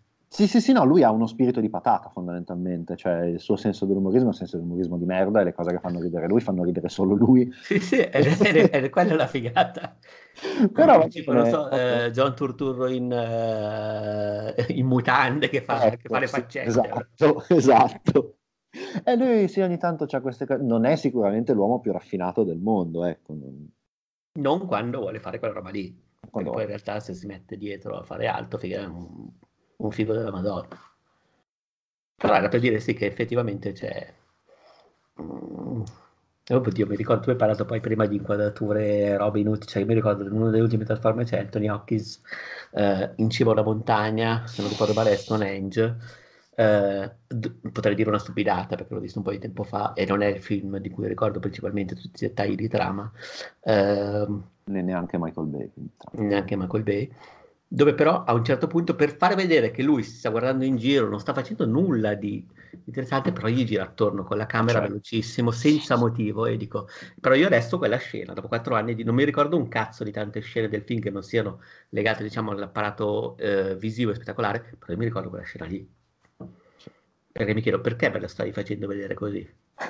Perché, ti, perché, era figo, perché ti sì, piaceva, perché, figo, perché era, era, esteticamente rilevante. Qui adesso io mi ricordo Anthony Hawkins girato attorno a manetta da questo drone probabilmente.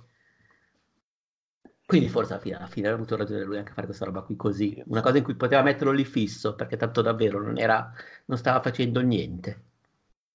Eh no, però è giusto, cioè ogni scena è una scena madre per Michael Bay. È vero. E vabbè, andiamo avanti, vado avanti con l'escursus, riprendo diciamo in mano il, il filo del discorso, sì, il filo del discorso. E se no poi fate diventare il podcast su Michael Bay, che per carità eh, sarebbe anche bello farlo. No, no, io non sono la persona giusta, poi... pertinente, perché non sono, non sono, un vero esperto. Quindi non, potremmo non... chiamare direttamente Michael Bay a fare il podcast. Michael Bay. Secondo me viene tranquillamente. Tranquillamente viene.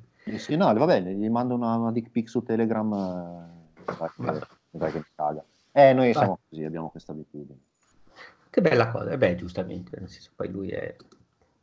Lui ah, sicuro è, che è una persona che vi segue. E, sì, e, sì, sì, certo, è grande appassionato nostro.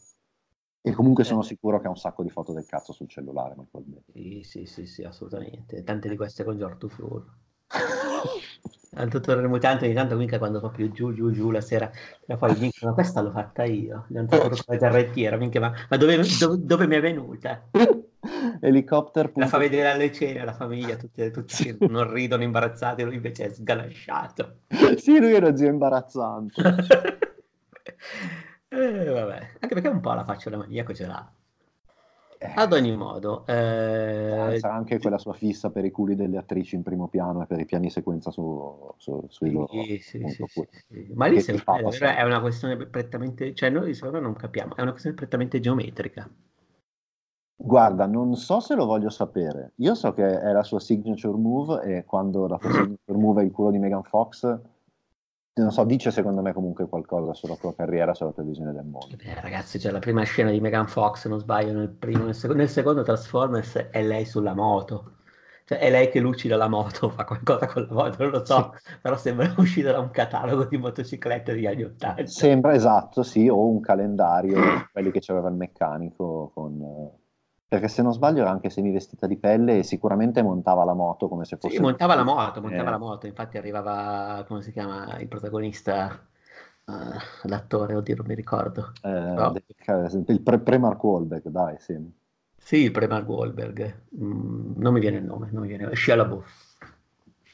Sì, sì, no, allora sì, ok, sì. Il figlio immediatamente. Poi ho pensato, cazzo, ma che bella idea, cioè prendi Megan Fox e cosa fai? Cioè non è che la, prendi, la fai vedere che lucida la moto. Tu pensa a lui che deve scrivere la sceneggiatura del film, del suo film sui robottoni, e la prima cosa che scrive è culo di Megan Fox. Sì, sì, sì. Eh, sì, sì ma tutto... scusa, ma non era robottoni, culo di Megan Fox. Eh. E moto. Però ci sarebbe anche questa cosa, che è un periodo un po' così per tutte scene, no? Tu devi cioè, poi figurati ai tempi del primo Transformers, era... valeva ancora veramente tutto. Cioè... È vero, è vero, è vero, tipo la madre, la MILF eh, che, che, che prendeva la droga al college. che, che brutta, quella era sempre il secondo forse, non mi ricordo. Eh, stai chiedendo. Sì, sto confondendo le cose. Sì, stai comunque... chiedendo parti di Transformers che non hanno i robottoni, quindi non le so. Non le sai. Però me le ricordo, incredibile. Comunque. Però erano comunque gli anni in cui potevi fare un film in cui ti serviva una MILF e chiamavi eh, cosa, Olivia Wilde. Sì, esatto. Che aveva, aveva 25 anni, però andava benissimo. Però era la di Justin Timberlake che ti dovevi pure inventare il motivo all'interno della trama per cui in realtà aveva dimostrato 25 anni. Vabbè. E ad ogni modo, eh, lui diceva comunque tornando così, ah beh sì, tu prima del, mi è caduto l'occhio su un appunto, tu dicevi prima il fatto degli effetti speciali che vengono associati a questo, poi in realtà lui nella presentazione a un certo punto ha fatto una eh, disposizione di, quelle che sono, eh, di quello che è l'ufficio tecnico degli effetti speciali, dice effettivamente c'è il dipartimento artistico, il make-up, gli stunt, il dipartimento del sound design, gli effetti speciali propriamente detti in scena, tipo la pioggia, così. I costumi, detto che tutto questo in realtà appartiene agli effetti speciali. Infatti anche il fatto che costumi, scusa, ti devo interrompere, ma anche il fatto che costumi ed effetti speciali agli Oscar siano separati. No, no, per lui è sempre lo stesso ufficio, cioè lui dice è sempre lo stesso, tecnicamente poi in lavorazione è sempre la stessa visione. Eh sì, è la magia del Esatto. Che sia questo magico costume che ti fa diventare una principessa medievale o questo magico asteroide che distrugge la Terra è sempre la magia del cinema. Questo lo diceva, in realtà anche, anche, l'elettricista tecnicamente diceva, poi è vero che l'elettricista ha un compito più ampio, più trasversale, diventa anche un'estensione del direttore della fotografia, però è eh, parte anche lui del dipartimento dell'ufficio tecnico degli effetti speciali, a cui poi negli anni 90 è andato ad aggiungersi il dipartimento propriamente detto del visual effect, che prima invece era la genetica post produzione. Mm. Quindi diciamo in realtà è tutto, per, cioè dal suo punto di vista era tutto effetti speciali, probabilmente anche dal punto di vista di chi nel cinema ci lavora um, poi realmente. Sì. E niente, poi diceva che appunto questo peso di visual effect è piaciuto tantissimo, aveva visto prima gli esempi, diceva ad esempio anche Dunkirk, Nolan è uno che come regista appena può girare gira, tipo chiede la voglio la barca fatta così me la porti tutta intera, così questa tensione alla Cameron tipo Titanic, però poi in realtà ha usato anche lui un bot di visual effect.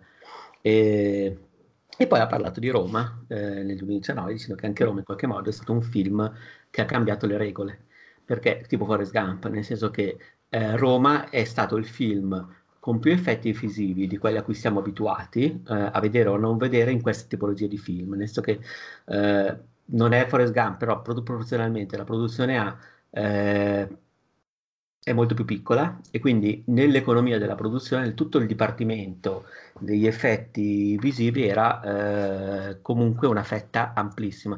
Tra l'altro dovrei avere una foto che mi dice esattamente, eh, che ho scattato lì, che mi dice esattamente quant'era. No, qui ci sono vampiri, vampiri, vampiri. Sto facendo finta di vederla anch'io. Eh. La foto?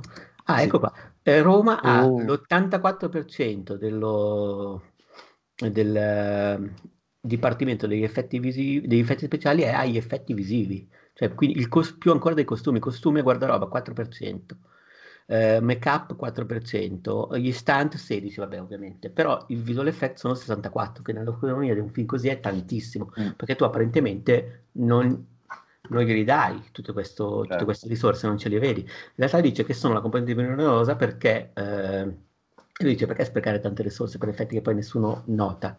E lui a quel punto ha mostrato una clip di Roma, ha ricostruito tutte le scene mostrando cosa è stato messo, che cosa è stato aggiunto dopo in post-produzione e effettivamente vedi che è una figata. Ad esempio che eh, anche solo per ricostruire eh, gli anni 70 in quel modo lì, con quella precisione, hanno dovuto togliere delle cose che prima non c'erano, non so, eh, mm. ha dovuto, hanno dovuto davvero mh, fare un miracolo per poi tu avere un effetto in cui pensi di vedere davvero una roba negli anni 70 quando poi magari il set non era così, perché non era possibile farlo così o comunque non era possibile farlo così a quel prezzo lì. Quindi non hai dovuto ricostruire. Quindi lui dice adesso la nuova frontiera è anche servire il racconto. Eh, quindi diceva, ha concluso, dopo essersi presentati negli anni 90 come il grosso del film quando sono arrivati e poi dopo hanno maturato questa visione, sono diventati coerenti e come si è inserito nelle serie tv, perché poi effettivamente il festival non è di cinema ma di serie tv, ha mostrato poi una serie di sequenze, qui l'ha fatto un po' paraculo, nel senso che effettivamente lui chiaramente voleva parlare di cinema, e alla fine ha tirato fuori poi il gancio finale. In realtà ci sono un sacco di effetti speciali anche nelle serie TV e ne ha fatto vedere un po', ha proprio decostruito un po' di scene, è stato molto bravo. In particolare ha preso una sequenza di Mindhunter mh, mm, dove ha visto, non so, dettagli, tipo che hanno tolto le rampe dalle strade perché negli anni 70 non c'erano le rampine uh, tipo i dossi. Sì, sì. E lui dice, negli anni 70 non c'erano, quindi qui hanno fatto tutta una serie di scene, anche un piano sequenza, così, do- se non piano sequenza forse no, sto, sto sbagliando io, però, eh, perché in realtà c'era montaggio, però in realtà hanno tolto tutte queste cose qua, hanno fatto questo e quest'altro, e tu hai anche lì la sensazione di essere in 70. Quindi in realtà anche nelle serie TV ci sono un sacco di effetti speciali. Ed è così che questo bravissimo narratore di effetti speciali ha tirato il in barca inserendosi nel festival di televisione. no, ci sta tra l'altro col, col, con Netflix e lo streaming e col passaggio a questo modello nuovo e quindi col fatto che tutte le serie tv hanno un sacco di presenza anche su YouTube, su Facebook, su Instagram, su Twitter, c'è un sacco di gusto nello scoprire come vengono fatte come funzionano gli effetti speciali, cioè il dietro le quinte di la scena, scegli una scena qualsiasi, non lo so, quando è uscito la, la, quella puntata di True Detective col piano sequenza, la prima cosa che hanno fatto il giorno dopo è il dietro le quinte in cui te lo decostruivano. Non so se sia un modo delle produzioni di difendersi e di, di, portarsi avanti perché sanno che comunque lo faranno i fan, perché è chiaro che se sei un nerd, la prima cosa che fai appena vedi che è partito un piano sequenza, uno fai partire il cronometro per vedere quanto dura, così lo confronti con altri famosi.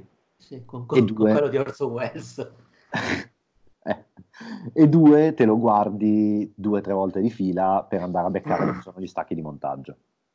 Quindi secondo me un po' c'è anche, come dire, la voglia di essere onesti loro subito e dire vi facciamo vedere come l'abbiamo fatta, non vi stiamo ingannando, vi facciamo entrare dietro di qui. E un po' c'è comunque un sacco di curiosità per uh, anche questo aspetto tecnico, adesso che è possibile farlo, adesso che è possibile farlo vedere con una clippina di tre minuti su Facebook sono esplosi dietro le quinte i, come funzionano gli effetti speciali. Quando, fatto, quando, c'era, quando era uscito Daredevil con la, anche lì la puntata del piano sequenza, questa cosa del piano sequenza è, è, il jolly. Quando vuoi fare una cosa tecnicamente impressionante e che poi si può decostruire facilmente, dice faccio il piano sequenza e così so che la gente impazzisce. Con Daredevil uguale, c'erano un sacco di clip per farti vedere come hanno fatto tutto i movimenti di macchina all'interno del piano sequenza, se ci sono degli stacchi di montaggio nascosti o no, come li hanno usati il Trono di Spade ne ha fatti un sacco.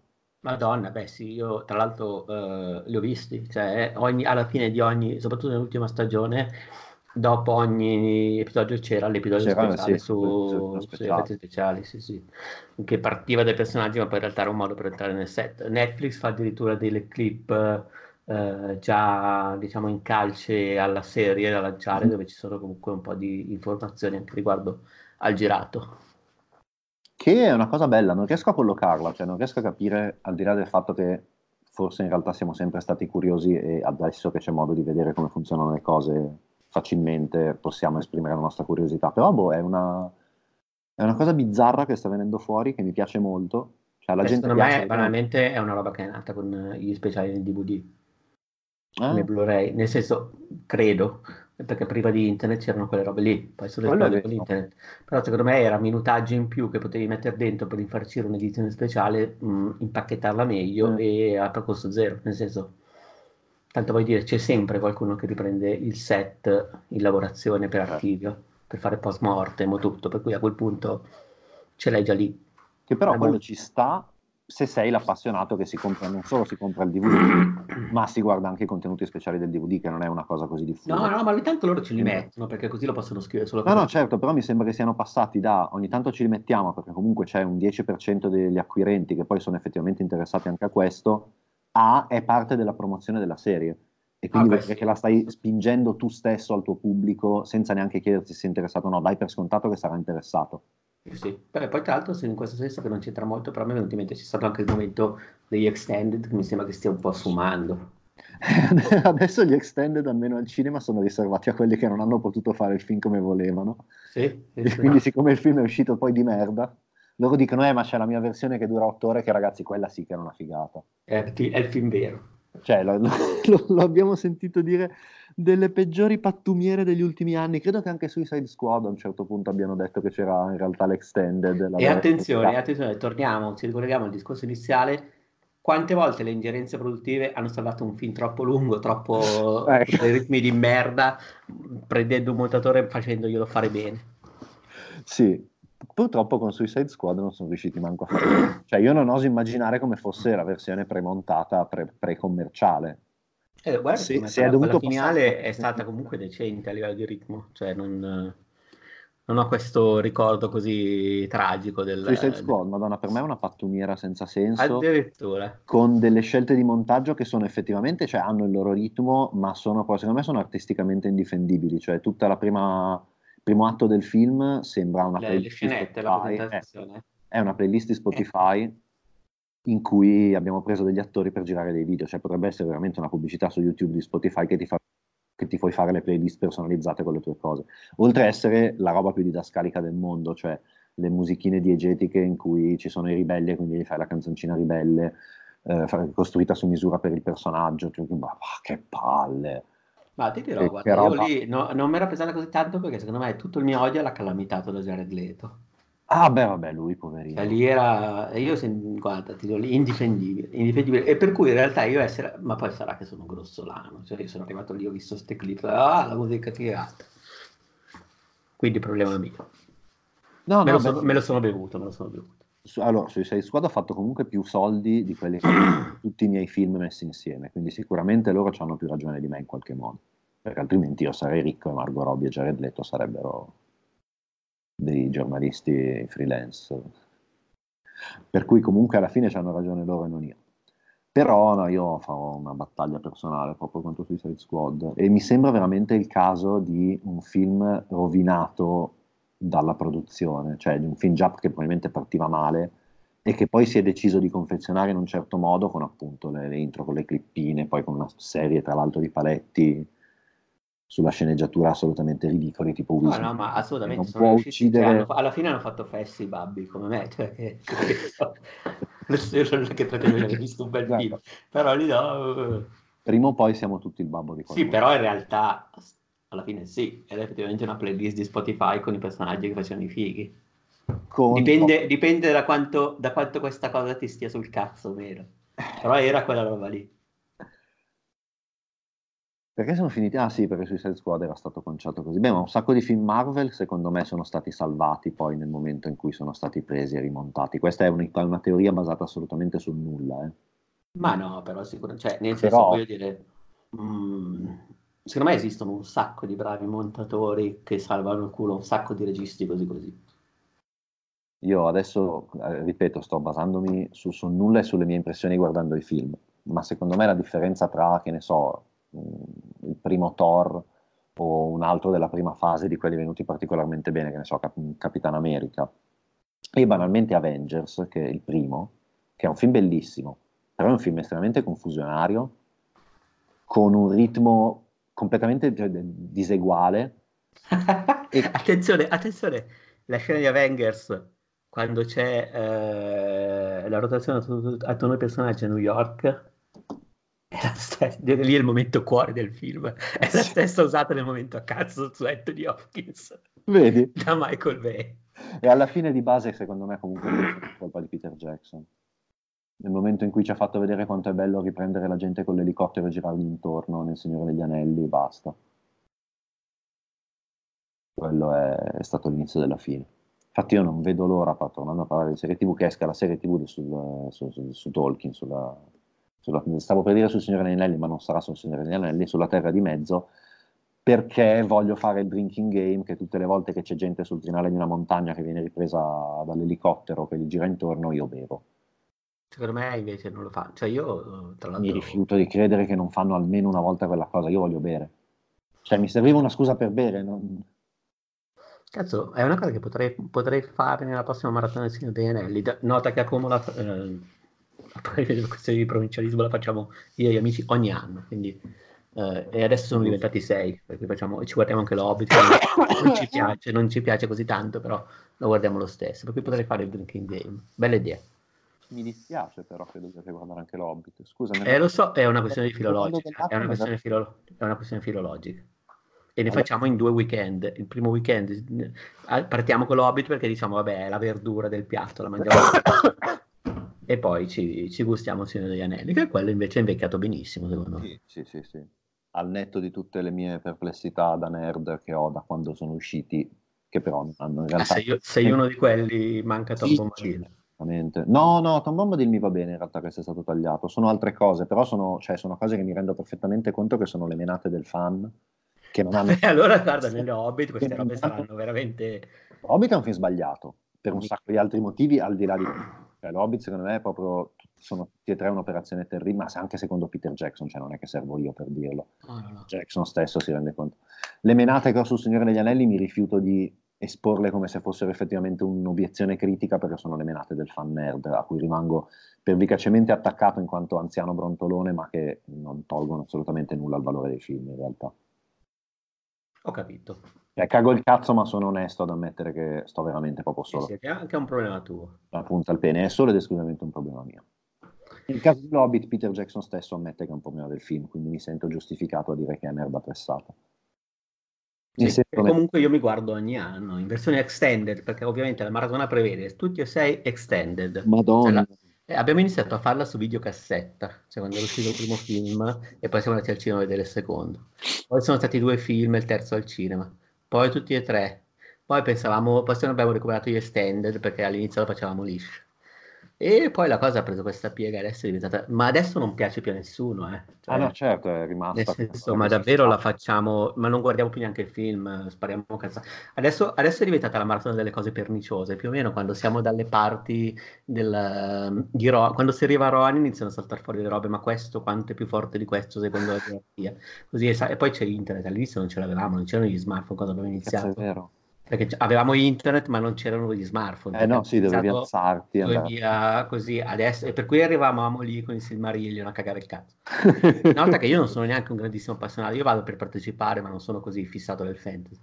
E, però adesso veramente saltano fuori di quelle robe, di quelle obiezioni, cioè a distanza di anni. Ma chiudi, se no vabbè, non stiamo parlando di questo, ma invece stiamo parlando adesso di 400 calci che è il vero cuore del festival perché è arrivato il certo. momento.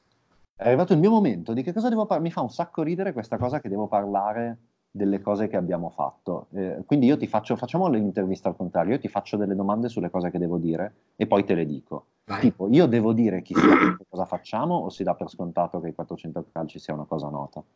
No, no, su, direi che su Outcast è una cosa nota. Diamo per scontato che si sa chi siamo. No, Quindi, no. per esempio, se la gente sa chi siamo, se la gente all'ascolto, ciao gente all'ascolto, che bello, ho sempre sognato di farlo. È così. Eh, eh, sì, perché, non, perché non avete un ah. podcast dei 400 calci? Scusate, è strano. Non ci abbiamo sbatti, fondamentalmente. Cioè, avete sbatta di scrivere, che è la cosa più difficile. ma scrivere è una cosa che puoi fare con i tuoi tempi, con i tuoi modi, quando vuoi. Il podcast prevede che riusciamo a incastrare i nostri tempi e conta che cioè, noi facciamo tutti delle vite estremamente diverse tra di noi per cui, tipo, anche solo tra noi milanesi facciamo fatica a incrociarci per bere delle birrette, figurati per registrare un po'. Io anzi, con Xina e Quantum, che se mi stanno ascoltando saluto molto, devo registrare podcast da anni. È anni che ci diciamo, ci becchiamo per registrare.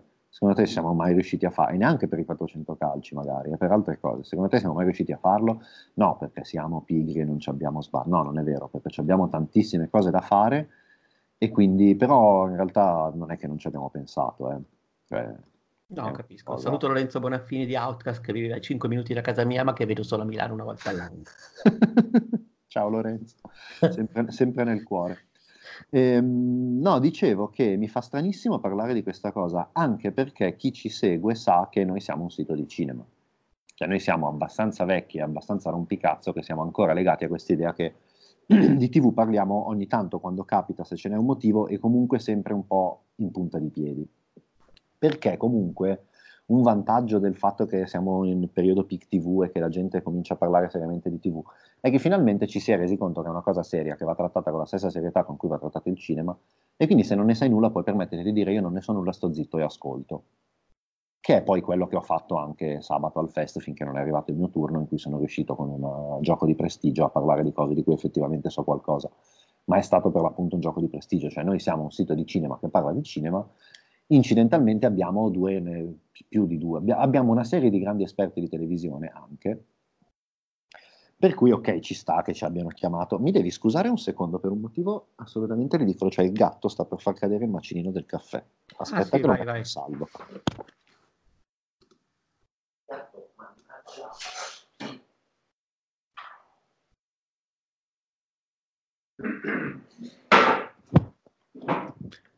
Lo so che non è professionale, ma quel macinino è un bellissimo oggetto di legno che se cade si spacca in mille pezzi. eh sì, sì, ma guarda, io non taglio neanche, non la segnalo neanche ad Andrea, così rimane. Mi sembra corretto, mi sembra corretto. Se fossimo su YouTube in questo momento ci sarebbe il gatto che poi mi salta in braccio, tutti vedono il gatto e decuplichiamo le iscrizioni. Visto che non siamo su YouTube, se vuoi faccio il verso del gatto.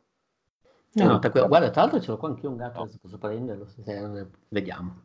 Fantastico facciamo parlare i gatti. No, comunque dicevo, siamo stati invitati a parlare di serie TV e quindi abbiamo la fortuna che la squadra milanese, cioè me, Xina Rolands e Quantum Tarantino, per due terzi è composta di gente che ne sa un sacco di TV, perché entrambi hanno, lavorano nell'ambito da un sacco di tempo, hanno scritto su serialmente, vengono pagati per scrivere serie tv e quindi siamo andati lì a fare i fighi. Serialmente che, che è stato un, il, grande, il grande rimpianto che si è chiuso. Eh, lo so, sì, io purtroppo l'ho scoperto postumo. Cioè, no. cui, eh, io purtroppo la mia, la mia, storia con le serie TV è che io non le ho praticamente mai seguite anche quando io tipo non ho seguito Lost in diretta, che è credo il punto di svolta in cui la gente ha cominciato a seguire le serie TV seriamente. Non lo so, io ho iniziato io... con le serie di, di seriamente. Ecco, fantastico. E no, non è vero, ho iniziato, ho iniziato con Buffy, vabbè, andiamo avanti. Ah, ok, sì, Buffy l'ho vista, anch'io l'avevo vista al liceo, però l'avevo vista doppiata. No, ma in realtà non è vero, ho iniziato con Twin Peaks. Vabbè, lasciamo perdere, ho iniziato molto prima. No, beh, sì, tu probabilmente hai iniziato molto prima di me. Io, no, io ho iniziato tardi perché all'inizio perché in realtà volevo solo rompere il cazzo e fare quello che fa lo snob e guarda solo i film e non segue le serie tv. Poi in realtà è successo che sono venuto a convivere con la mia compagna lei ne guardava un sacco, cosa facciamo la sera? Vabbè dai, cominciamo. E io anche lì ho scoperto che sono una figata e ho, ho cercato di recuperare il più possibile, però sono ancora ben lontano dall'essere... Mentre invece gli altri due sono riusciti a parlare di cose 400 calciste parlando di TV, che non è una cosa da poco, perché, e questa è una cosa a cui io per esempio non avevo mai pensato perché sono ignorante, ma che Xina aveva fatto, not- fatto notare nel suo intervento, la TV all'inizio nasce per essere soprattutto parlato. Attenzione, apriamo però una velocissima parentesi, che non abbiamo ancora detto. Il eh, Fest quest'anno aveva un tema, mm. che era rompere gli stereotipi. Era giustamente, stereotipi. E giustamente il vostro tema, diciamo, è stato declinato con rompere gli stereotipi a calci. Esatto. E giustamente, appunto, avete parlato anche di come la televisione abbia rotto gli stereotipi della, diciamo, del, del genere, giusto? In modi diversi e di come tra l'altro le botte siano servite per rompere gli stereotipi, che è una gran cosa, nel senso che, che era il discorso che faceva Xina nel suo intervento, appunto all'inizio della TV era una roba parlata, era una cosa che serviva per riempire la stanza mentre magari le persone facevano altro, per cui c'erano le, anche gli sceneggiati televisivi, avevano un sacco di dialogo, avevano anche un sacco di recap, quella cosa bellissima per cui tornavi dalla pubblicità e c'era la nonna Angela che diceva oh no, cinque minuti fa è successo che sono caduta e mi sono spaccata una gamba e adesso devo andare in... nel caso tu ti fossi perso il fatto che si era spaccata la gamba e ti chiedessi che cosa ci facessi in ospedale eccetera eccetera Era lo spiegone nel... eh? lo, spiegone. lo spiegone, esattamente lo spiegone che però secondo me è diverso dallo spiegone concettualmente, è più il recappone, perché lo spiegone avviene una volta e serve se sei rimasto, se sei stato distratto fino a quel momento. Lo spiegone è più una cosa da film, cioè ci sono i primi due atti del film, poi arrivi al terzo e per non perderti la gente arriva adulto di cognome Spiegoni che ti fa il riassunto di quello che è successo prima, o ancora meglio ti dà l'interpretazione nel caso in cui ci fossero cose lasciate all'interpretazione. Perché forse non avete capito, ma lui è il cattivo. Mentre questo è il recappone, cioè una cosa che magari succede anche due o tre volte nel corso di una puntata. È una cosa che si nota tantissimo in Star Trek. Perché comunque in Star Trek col fatto che hanno le comunicazioni formali all'interno di, di, di, di un equipaggio, ogni tanto può arrivare quello che dice, non so, soldato, mi racconti che, che cos'è successo fin qui fino ad adesso perché io ero dall'altra parte della nave a fare le mie cose. E il soldato ti fa il recappone della puntata fino a quel momento. E in questo modo sostanzialmente stai facendo un radiodramma con delle immagini che ogni tanto puoi guardare. Nel momento in cui ti rendi conto che effettivamente stai facendo uno spettacolo visivo e cominci a fare delle sequenze d'azione che hanno un senso, vuol dire che stai usando le botte, stai usando il cinema di menare per far evolvere la televisione. Cioè, la cosa, la, la grande il, grande, il grande mistero e la grande meraviglia della bella TV degli ultimi anni è che a un certo punto hanno deciso che si poteva anche fare il cinema in TV, che non vuol dire, questa è una cosa importantissima che ho imparato, che mi hanno insegnato negli anni, e non vuol dire che devi fare il film di otto ore, la tua serie TV un film di puoi stare perfettamente entro i confini dei 45 minuti della puntata e avere la struttura di una puntata di una serie televisiva, però non stai solo parlando, cioè puoi far passare dei messaggi, puoi raccontare la tua storia anche visivamente e le botte sono un ottimo modo, per esempio, per fare questa cosa. Perché invece che avere la gente che litiga in cucina, hai la gente che si mena e questo trasmette un messaggio, le botte trasmettono sempre un forte messaggio. Mi senti? Ci sei ancora? Sì, sì, ti, sto, sto ti sto conquistando sto con, la, con la mia... No, no, sto ascoltando con serenità. Ah, bene, no, l'importante è sempre quello. La, seren- la serenità è importante, la salute anche, e gli animali. E, e gli animali. Ehm, cos'è che stavano dicendo? Sì, no, serie TV si possono fare TV, serie TV stereotipi si possono fare cose del cinema in TV senza scappare dalla TV, che è per esempio quello che aveva fatto Breaking Bad. Il motivo per cui mi sembra di capire quello che ne, quelli che ne sanno mi hanno spiegato, Breaking Bad resta comunque una serie più importante di True Detective, è che True Detective è molto più impostata come un film spezzato in 6 o 8 atti, non mi ricordo quante fossero.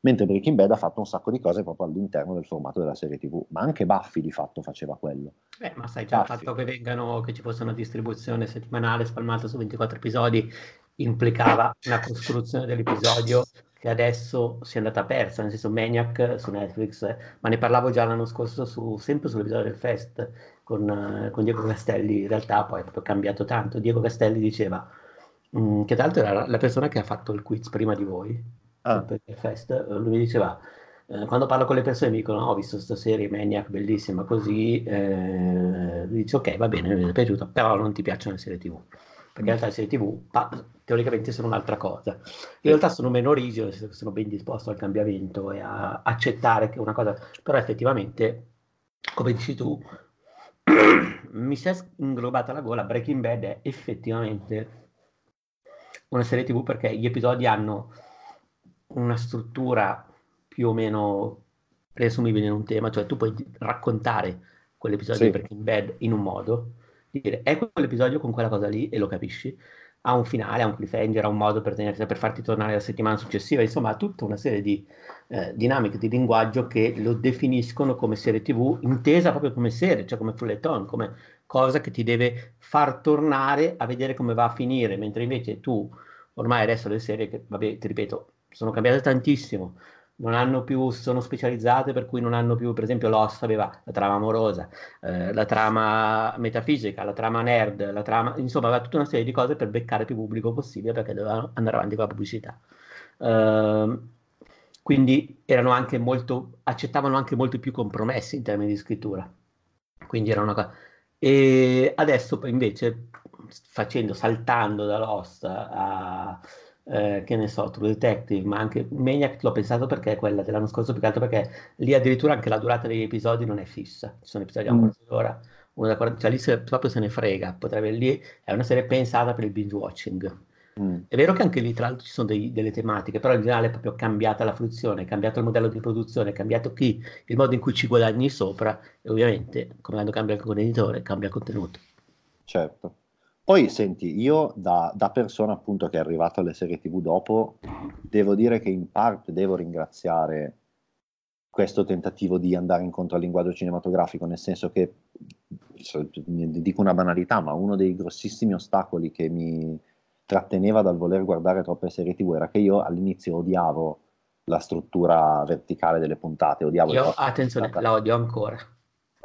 Cioè, Io no, ho iniziato no, davvero, cioè a me piacevano le, le serie Buffy, mi piacevano, mi piaceva quando ha iniziato a diventare più orizzontale e poi mi piacevano sempre gli episodi eh, e la, la trama, c'era sempre, c'era sempre questa serie con una trama verticale e poi una trama orizzontale di sottofondo che emergeva in alcuni episodi chiave. certo. A me quello piaceva, banalmente a me piacciono gli anime che facevano questa roba qui da molto prima, Ecco. però Cowboy Bebop è un anime stupendo, ma per me sono quattro episodi con dei filler bellissimi. Mm.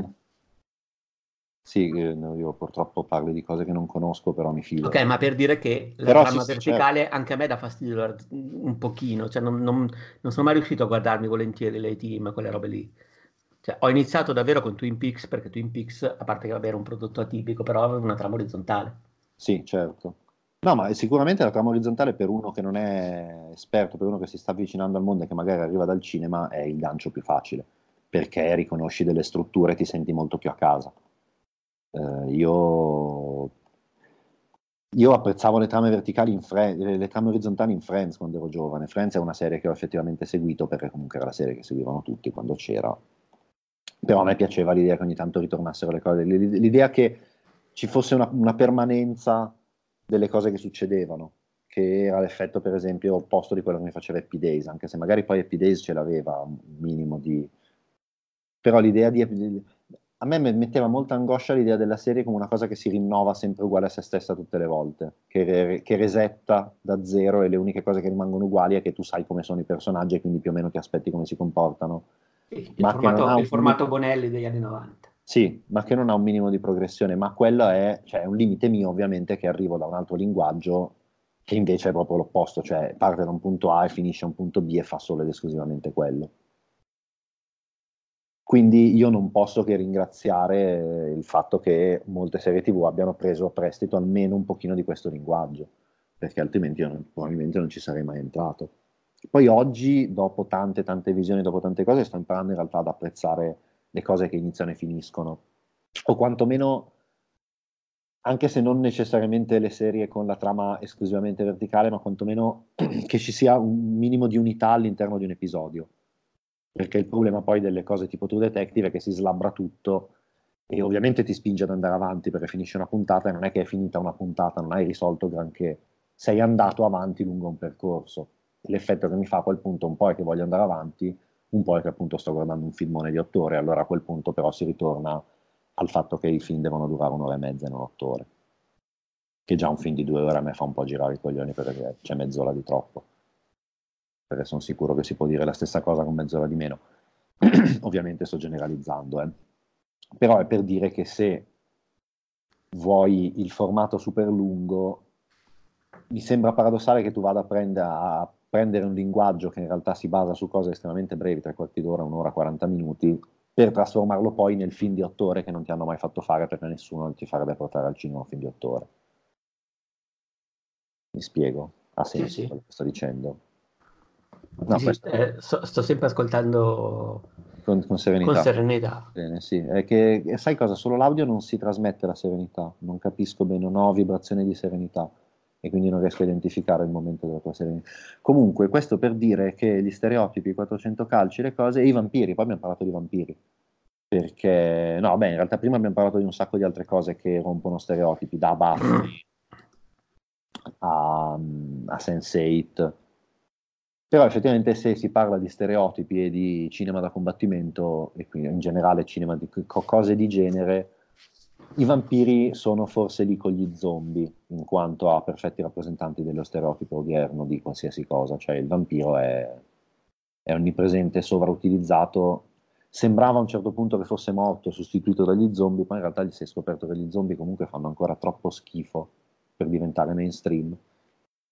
E quindi, per esempio, Quantum ha detto questa cosa che a me ha sconvolto, che cos'era dagli anni 60 a oggi, comunque negli ultimi 50 anni sono uscite di serie che parlano di vampiri, non che contengono anche vampiri, ma che hanno proprio come protagonisti vampiri, ne sono uscite tipo più di 200. Io ero convinto che ne fossero uscite 10-15. Ho scoperto l'esistenza del filone serie tv canadesi con il vampiro che è un investigatore privato. Madonna, quello l'ho scoperto anch'io. Eh, guarda che è incredibile. Cioè, non ne sapevo niente. Il fatto che non è il fatto che esista una serie così, quanto il fatto che esista un filone, cioè è, che credo che sia l'equivalente del filone poliziotto tedesco col cane. o poliziotto eh, francese. sicuri che poi non esiste il film del poliziotto vampiro canadese col cane? È possibile che esista. Col cane vampiro. Allora, sono sicuro che almeno uno degli investigatori privati canadesi possiede un cane, perché è una cosa che succede. Cioè... E dai, ed è, secondo me quel cane è un vampiro, o lo diventa nel corso della serie. Ah, sì. E se non è così, è una serie che andrebbe scritta e che vorrei vedere. E potremmo cominciare a scriverla noi. Eh, ma come faccio? Beh, abbiamo, hai, abbiamo conosciuto i, hai conosciuto i produttori, siete amici ormai. No, non Cosa ha detto? Sei lì... mesi siamo head writer? Sei mesi, no, dai, sei mesi siamo autori, due anni head writer. Eh, dai, ci diamo un mese, no, dai, ci diamo fino a fine anno per la stesura delle sceneggiature. Ah, però non possiamo fare gatti vampiro, però. Gatti vampiro. Eh, io, a parte che secondo me ci sono già stati pure quelli. Però non in una serie dedicata, giustamente. Eh. No, più che altro cioè, non, non in una serie eh, grim dark, cupissima e piena di sangue. Sono sicuro che esistono gatti vampiro pucciosi. Sono sicuro che esistono gatti vampiro davvero. Sono sì, sì quello sicuramente. e, ehm, sto, sto, continuando a perdere il filo. Ma che vampiri, è un classico, tra no, è, un classico, è un classico dei 400 calci, tra l'altro, cioè è un po' una nostra il nostro tratto distintivo il parlare di cose che a un certo punto perdere il filo, quindi siamo perfettamente in tema No, no, ma figurati, non ci mancherebbe altro. No, ma si può parlare di una cosa per poi non perdere il filo. È giusto. Il punto è che parlare dell'intervento sui vampiri richiederebbe effettivamente vedere l'intervento sui vampiri, perché è stato un pezzo di grande contenuto e contemporaneamente di grande cabaret. Io, guarda, se vuoi lo posso riassumere brevemente. Vai, dimmi, dimmi mi dica che cosa ha capito. Allora, io ho capito che sei inserito nello stereotipo, del, nel tema del festival, del rompere le regole, per il semplice fatto che i vampiri, eh, per, in termini di rappresentazione, eh, da quando sono nati fino a quando mm, le cose della rivoluzione, hanno sempre rotto le regole del genere folclorico del vampiro, fin dall'inizio, o comunque subito poco dopo. Per esempio, e io attenzione qui anche delle foto delle slide, perché le ho fatte, fammi prendere, fammi prendere così, eh, vabbè, Quantum ha fatto tutta una serie di... cioè ha parlato appunto del, del genere serie vampiro, ha, fatto alcune, ha preso alcuni capisaldi, ha preso Dark Shadow, eh, che è la serie eh, di cui recentemente Tim Burton ha rifatto un film, ed era una serie tra l'altro anche quella nata soap, mi pare, senza vampiri, senza mostri, ma poi trasformatasi in mostri. Io non l'ho mai vista, ma l'ho vista direttamente perché in un episodio di Gilmore Girls, eh, che è una delle mie serie preferite in assoluto, eh, il personaggio di eh, Suki è un'appassionata di Dark Shadows e quindi si guarda, ci sono momenti di Dark Shadow in Gilmore Girls. Okay. Poi c'è la serie dell'86, sono stati fuori questi poliziotti vampiri canadesi nel filone, poi abbiamo poi Watch Night, poi Buffy nel 97, il vero spartiacque, e in questo caso appunto ci sono violazioni degli stereotipi dei vampiri perché? Perché in Buffy eh, Buffy più Angel deve bere sangue umano? No, sceglie di berlo. Mentre invece è sensibile al sole, o delle croci, non si riflette negli specchi, non può volare, tranne Dracula in un episodio, mi pare che l'hai visto anche tu. Sì. Eh, deve essere, non deve essere invitato per forza per entrare in casa, e, insomma, cioè no, deve essere invitato, deve essere però non ipnotizza, non si trasforma in animale, non si trasforma in nebbia, non dorme in una bara, non litiga con i lupi mannari, che è questo grande cliché che è saltato fuori un po' eh, dopo tutta la faccenda di Twilight, visto che hanno dovuto creare questa, questo inimicizia, perché in realtà in Buffy uno dei personaggi diventa un lupo mannaro a un certo punto, o lo è dall'inizio, adesso un po' che non lo ricordo. No, no, no, lo diventa. Viene morso da suo cugino che è un lupo mannaro, okay. diventa anche lui un lupo mannaro. L'attore, tra l'altro, che è... Ehm... Seth Green. Eh, è bravo, Seth Green. Vedi che se alla fine guardavi Buffy. Io Buffy è la mia serie preferita o una delle mie serie preferite. L'ho appena, l'ho appena finito il Mega Rewatch, lo facciamo ah, una volta l'anno in casa. Che meraviglia. Beh, la prima, ma perché io Buffy l'ho visto da piccolo quando ero al liceo, no, alle, alle medie, cos'era, 97? Sì, sì. Tra, le, tra, le, medie e il liceo. Quindi l'ho visto brutto perché è doppiato male, perché è mandato in ordine più o meno sparso, eccetera. Mi piaceva molto, ma mi mancava un po' il, come dire, il salto di qualità nell'interpretazione, perché comunque cioè, tu hai presente poi tra l'altro i, i cazzi della versione italiana. Sì, sì, sì. Il viaggio che cambiava senso delle cose, insomma. Dopodiché, qualche anno fa, io ho detto, beh, rivediamocelo. È finita che la, la, la mia compagna non l'aveva mai visto, e è finita che la prima volta che l'abbiamo finito l'abbiamo subito ricominciato. Ah, e visto subito di fila, sì, questo è il livello di, di droga, sì. Quindi, tra l'altro, Buffy si apre con una cosa veramente programmatica di rottura dello stereotipo, nel senso che cioè, Whedon l'ha fatto proprio, l'ha, l'ha, spiegato più e più volte perché l'ha fatto ed è anche una cosa estremamente didascalica, perché si apre con la scena di lui e lei che vanno a pomiciare e poi però ti fanno pensare che lui sì, in realtà voglia qualcosa di più ed è un po' cattivo, e poi in realtà lei che è la bionda scema della scuola è un vampiro e lo ammazza. Quindi nel senso Buffy nasce proprio per ribaltare tutti gli stereotipi e a un certo punto anche giocarci, nel senso che eh, diventa una, una cosa quasi strutturalista, cioè io piglio scientificamente ogni singolo stereotipo di, de, de, de, della narrazione di genere, di tutte le narrazioni di genere possibili, e lo ribalto o ci gioco e lo cambio un po', cioè è una cosa estremamente studiata. Sì, beh, c'è anche l'episodio in cui lo sfigato diventa protagonista e tutti lo ammirano. Jonathan, che meraviglia. Il fatto esatto. stesso che tutta la sesta stagione i cattivi siano i nerd, cui, do, dopo che la quinta stagione doveva essere l'ultima, però poi il pubblico e i fan erano talmente innamorati che non ne potevano fare a meno, per cui gliel'hanno rinnovata per una sesta. I loro... cattivi sono diventati fan. I cattivi sono diventati fan. Loro non avevano... Infatti, Whedon stesso dice: No, non era Whedon, era un'intervista. Eh, forse Jane Espenson che le chiedevano della fanfiction e le ha detto, beh, anche noi abbiamo scritto fanfiction, si chiama Sesta Stagione. Quindi anche il fatto di, di, ammetterlo così esplicitamente, cioè Buffy è, è, una delle cose più avanti che ci siano mai state e lo dico anche dal basso della mia ignoranza nel mondo delle serie tv, ma nel senso è una di quelle cose che tu vedi e poi quando vedi tutto quello che è uscito dopo cominci a dire ah, qua è come in Buffy, ah, è qua è come in Buffy, mi ha fatto lo stesso effetto che mi sta facendo adesso la super mega maratona Star Trek cioè, okay. io sto, ho cominciato da, dagli episodi mai andati in onda e sto andando avanti, adesso ho finito Next Generation, devo andare a, cos'è la prossima, credo Deep Space Nine. Comunque sto facendo il super mega rewatchone di tutto Star Trek con tante cose che ovviamente non avevo mai visto e ti fa un effetto incredibile, cioè ti fa l'effetto di ah questa puntata è come quando in quell'altra cosa hanno fatto. Credo che trascenda anche la necessità di essere esperto, è talmente archetipico sia Star Trek sia Buffy ci sono, eh, sto ascoltando serenamente. Sì, sì, sì, la, la, questa volta la sentivo, devo dire un po' la serenità. La serenità. Sì. E quindi Buffy, infatti poi dopo Buffy, Vampiri in TV, che cos'è che hanno fatto? Ci hanno provato con True Blood. True Blood era un ottimo... Allora, fammi vedere, fammi vedere, fammi vedere, fammi vedere, fammi vedere se... No, Angel, stato... dimentichiamo Angel, Angel, bellissimo. Poi Angel di fatto era una... Sì, spin-off di Buffy, Miracle Los Angeles. Eh sì. Poi è diventato secondo me canonico, cioè nel senso è canon Angel, no? Sì, sì, sì, assolutamente. Beh, sì, ci sono, dei, uh, ci sono le puntate in cui Buffy spar- le puntate di Buffy in cui Buffy sparisce perché è a Los Angeles e poi quando torna parla di cose.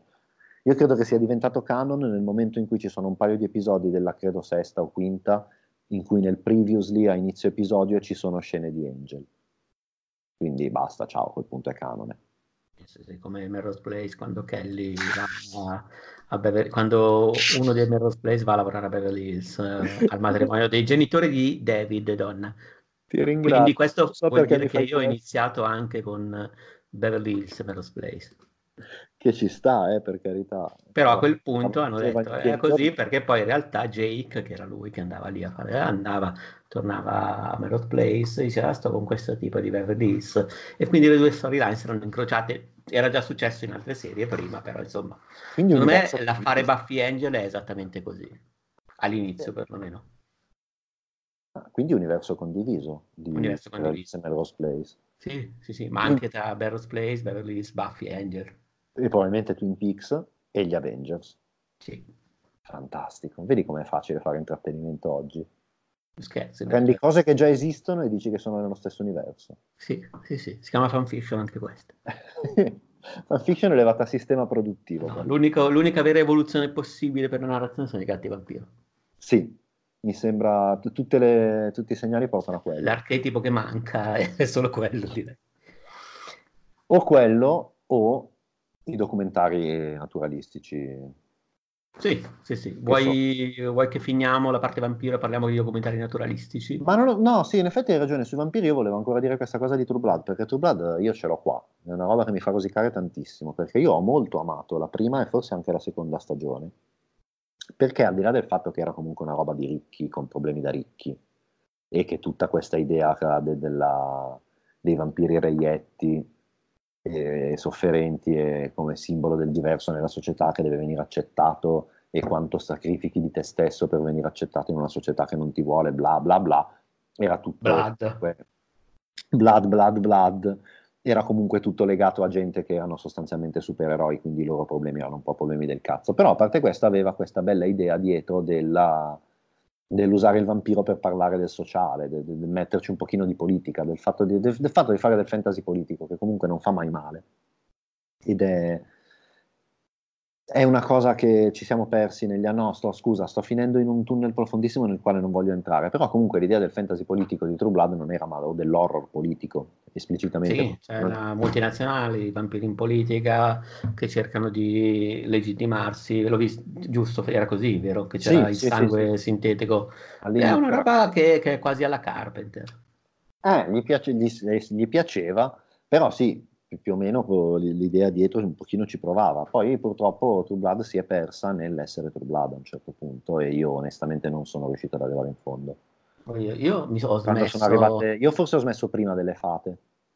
Allora no, le fate no, perché lei è una fata, giusto?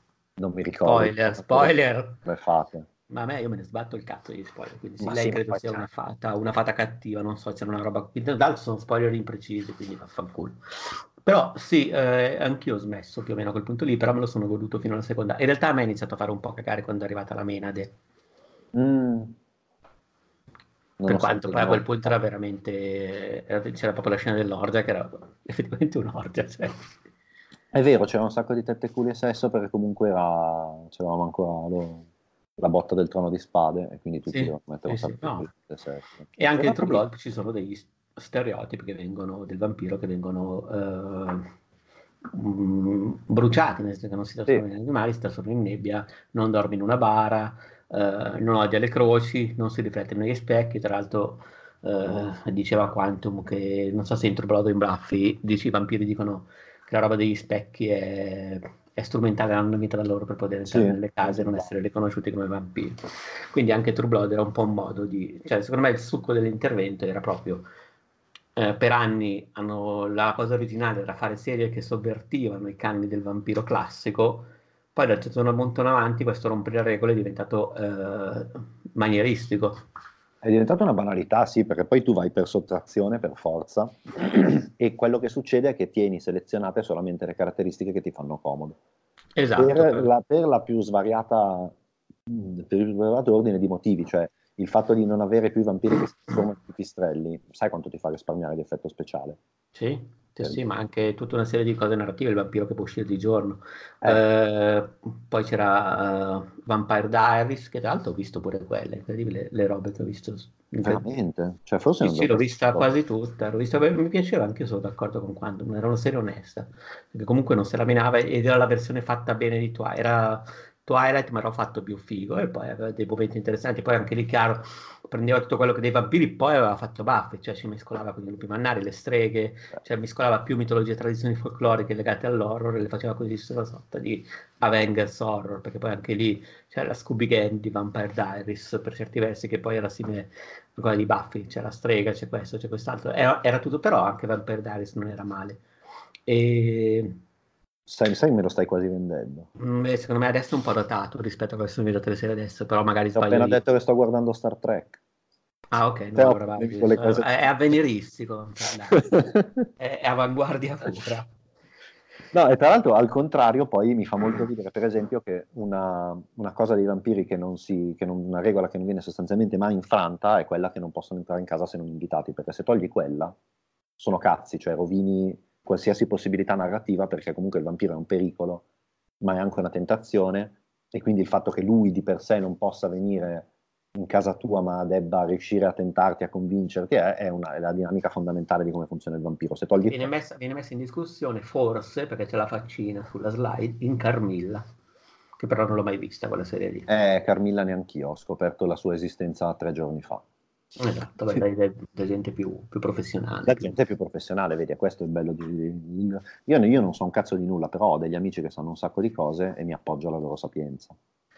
E il gusto, vabbè, ritornava, alla fine si chiudeva la cosa con una serie che invece a questo punto, dopo anni di sovver- sovversione delle regole, per poter essere sovversivo, prendere la pillola letterale e ricostru- rileggerle, magari cambiare eh, quello che è il genere.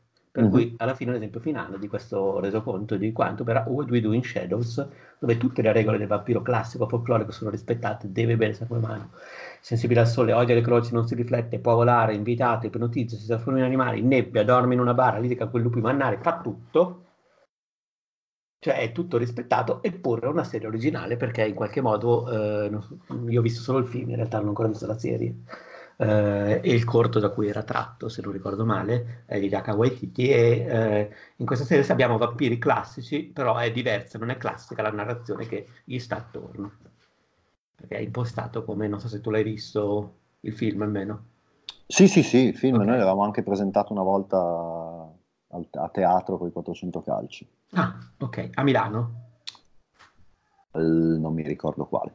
Eh, vabbè, comunque poco male, resta comunque una serie, cioè è un film e poi una serie adesso così, perché effettivamente la narrazione è quella del uh, mockumentary, cioè del... Sì documentario fittizio, per cui c'è una sorta come tu vedi effettivamente come se fossi eh, uno spettatore di questa vita quotidiana, di questi vampiri che cercano di fare una vita quotidiana e non ripresi solamente nei momenti più eh, straordinari delle loro esistenze. Quindi sì. vedi anche come questi poteri, tra virgolette, si, eh, possono diventare anche degli ostacoli nella vita di tutti i giorni, banalmente.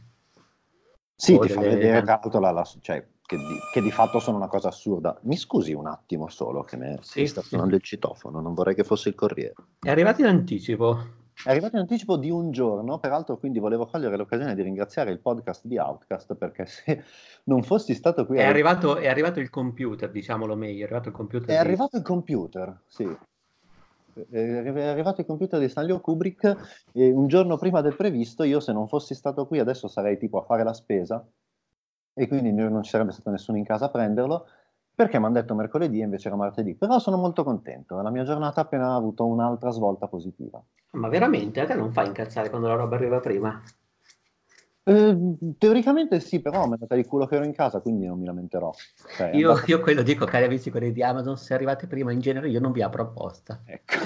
perché voglio... Cioè, se io ordino una roba con una certa previsione di consegna, perché scelgo quella previsione di consegna, per cui anche se sono in casa e potrei aprire non lo faccio. Allora, devo dire che se fosse stato un libro... No, non è vero, lo faccio, ma, ma, a volte mi dà un po' fastidio.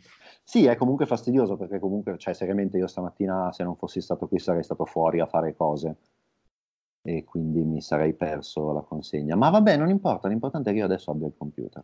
Che bello, che bello. Sto davanti, sì. madonna, sì. Che verrà, eh, verrà montato da Quedex, tra l'altro? No, lui, no, alla fine l'ho preso preassemblato, ma quello comunque consigliatomi da lui perché costava un pochino di meno e quindi sono andato al risparmio perché sono cheap. No, non faceva tutta questa differenza a livello pratico e comunque era, quello che mi ha consigliato lui era ottimo e quindi grazie a lui per esist- di, di esistere. Gli ho anche risparmiato tra l'altro di, perdere un pomeriggio della sua vita ad assemblarmi il computer. Se, se anche voi volete ehm, ordinare computer, non sapete che PC prendere, volete affidarvi al massimo esperto italiano, eh, nonché massimo esperto italiano di tennis e di altre cose, eh, guardate il Patreon su Outcast, dateci i vostri soldi e avrete diritto al vostro consiglio dal professionista del computer assemblato. Per un Patreon più alto è possibile che Guedes venga a casa vostra ad assemblarlo, chiusa parentesi. Sai che così sembra che in realtà il pacco sia arrivato nel momento giusto e fosse fatto apposta per avere poi la gag per lanciare il momento marketing. È la, è, la prima, è la, prima, volta che viene fatto, credo, nel podcast, nella storia del podcast, un momento marketing, però appunto l'ho fatto perché era l'occasione troppo ghiosta. Sì, vedi, sembra fatto apposta, ma noi vi, vi giuriamo che non è fatto apposta. Io no, no, no, è strumentale come... Non è come il meteorite su cui attorno a cui viene costruito il film, ma è il contrario. Cioè... È il film intorno a cui viene costruito il meteorite, sì. Ma proseguiamo quindi con ah, sì. il tuo intervento. Giusto? Il mio intervento, il mio intervento è stata una volta di genio che, lo dico molto modestamente tra l'altro, che ho avuto tipo due giorni prima, no, 4-5 giorni prima dell'intervento stesso, perché è andata così. Ah, ci hanno invitato a fare questa cosa. Ah sì, che bello andiamo. Chi viene? I milanesi. Io però non me la sento, dai, andate voi, io vengo tra il pubblico e faccio la ola, eccetera, eccetera.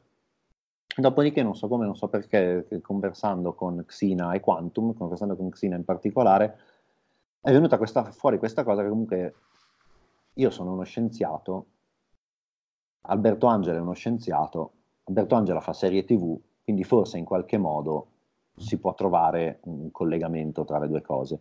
Ed effettivamente è vero, cioè io mi sono trovato a pensare a, io mi trovo sempre più spesso a pensare al formato del documentario naturalistico. Ah, scusami, apro una parentesi, l'ennesima. Eh, tu sei uno scienziato, lo dicevi io, anche sì, ho una laurea in paleontologia.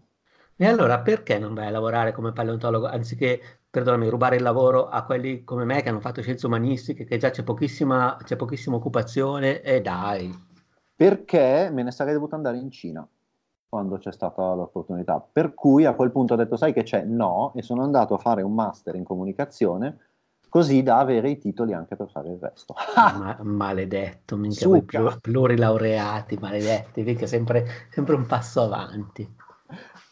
Eh, comunque sì, io originariamente nella vita sarei uno che ha studiato scienze naturali e incidentalmente, visto che quello che faccio di mestiere, oltre a scrivere, anche tradurre, ed è un, anche questo un lavoro che faccio da un sacchissimo di tempo, io ho cominciato traducendo documentari, piccoli, brevi testi per documentari naturalistici. No.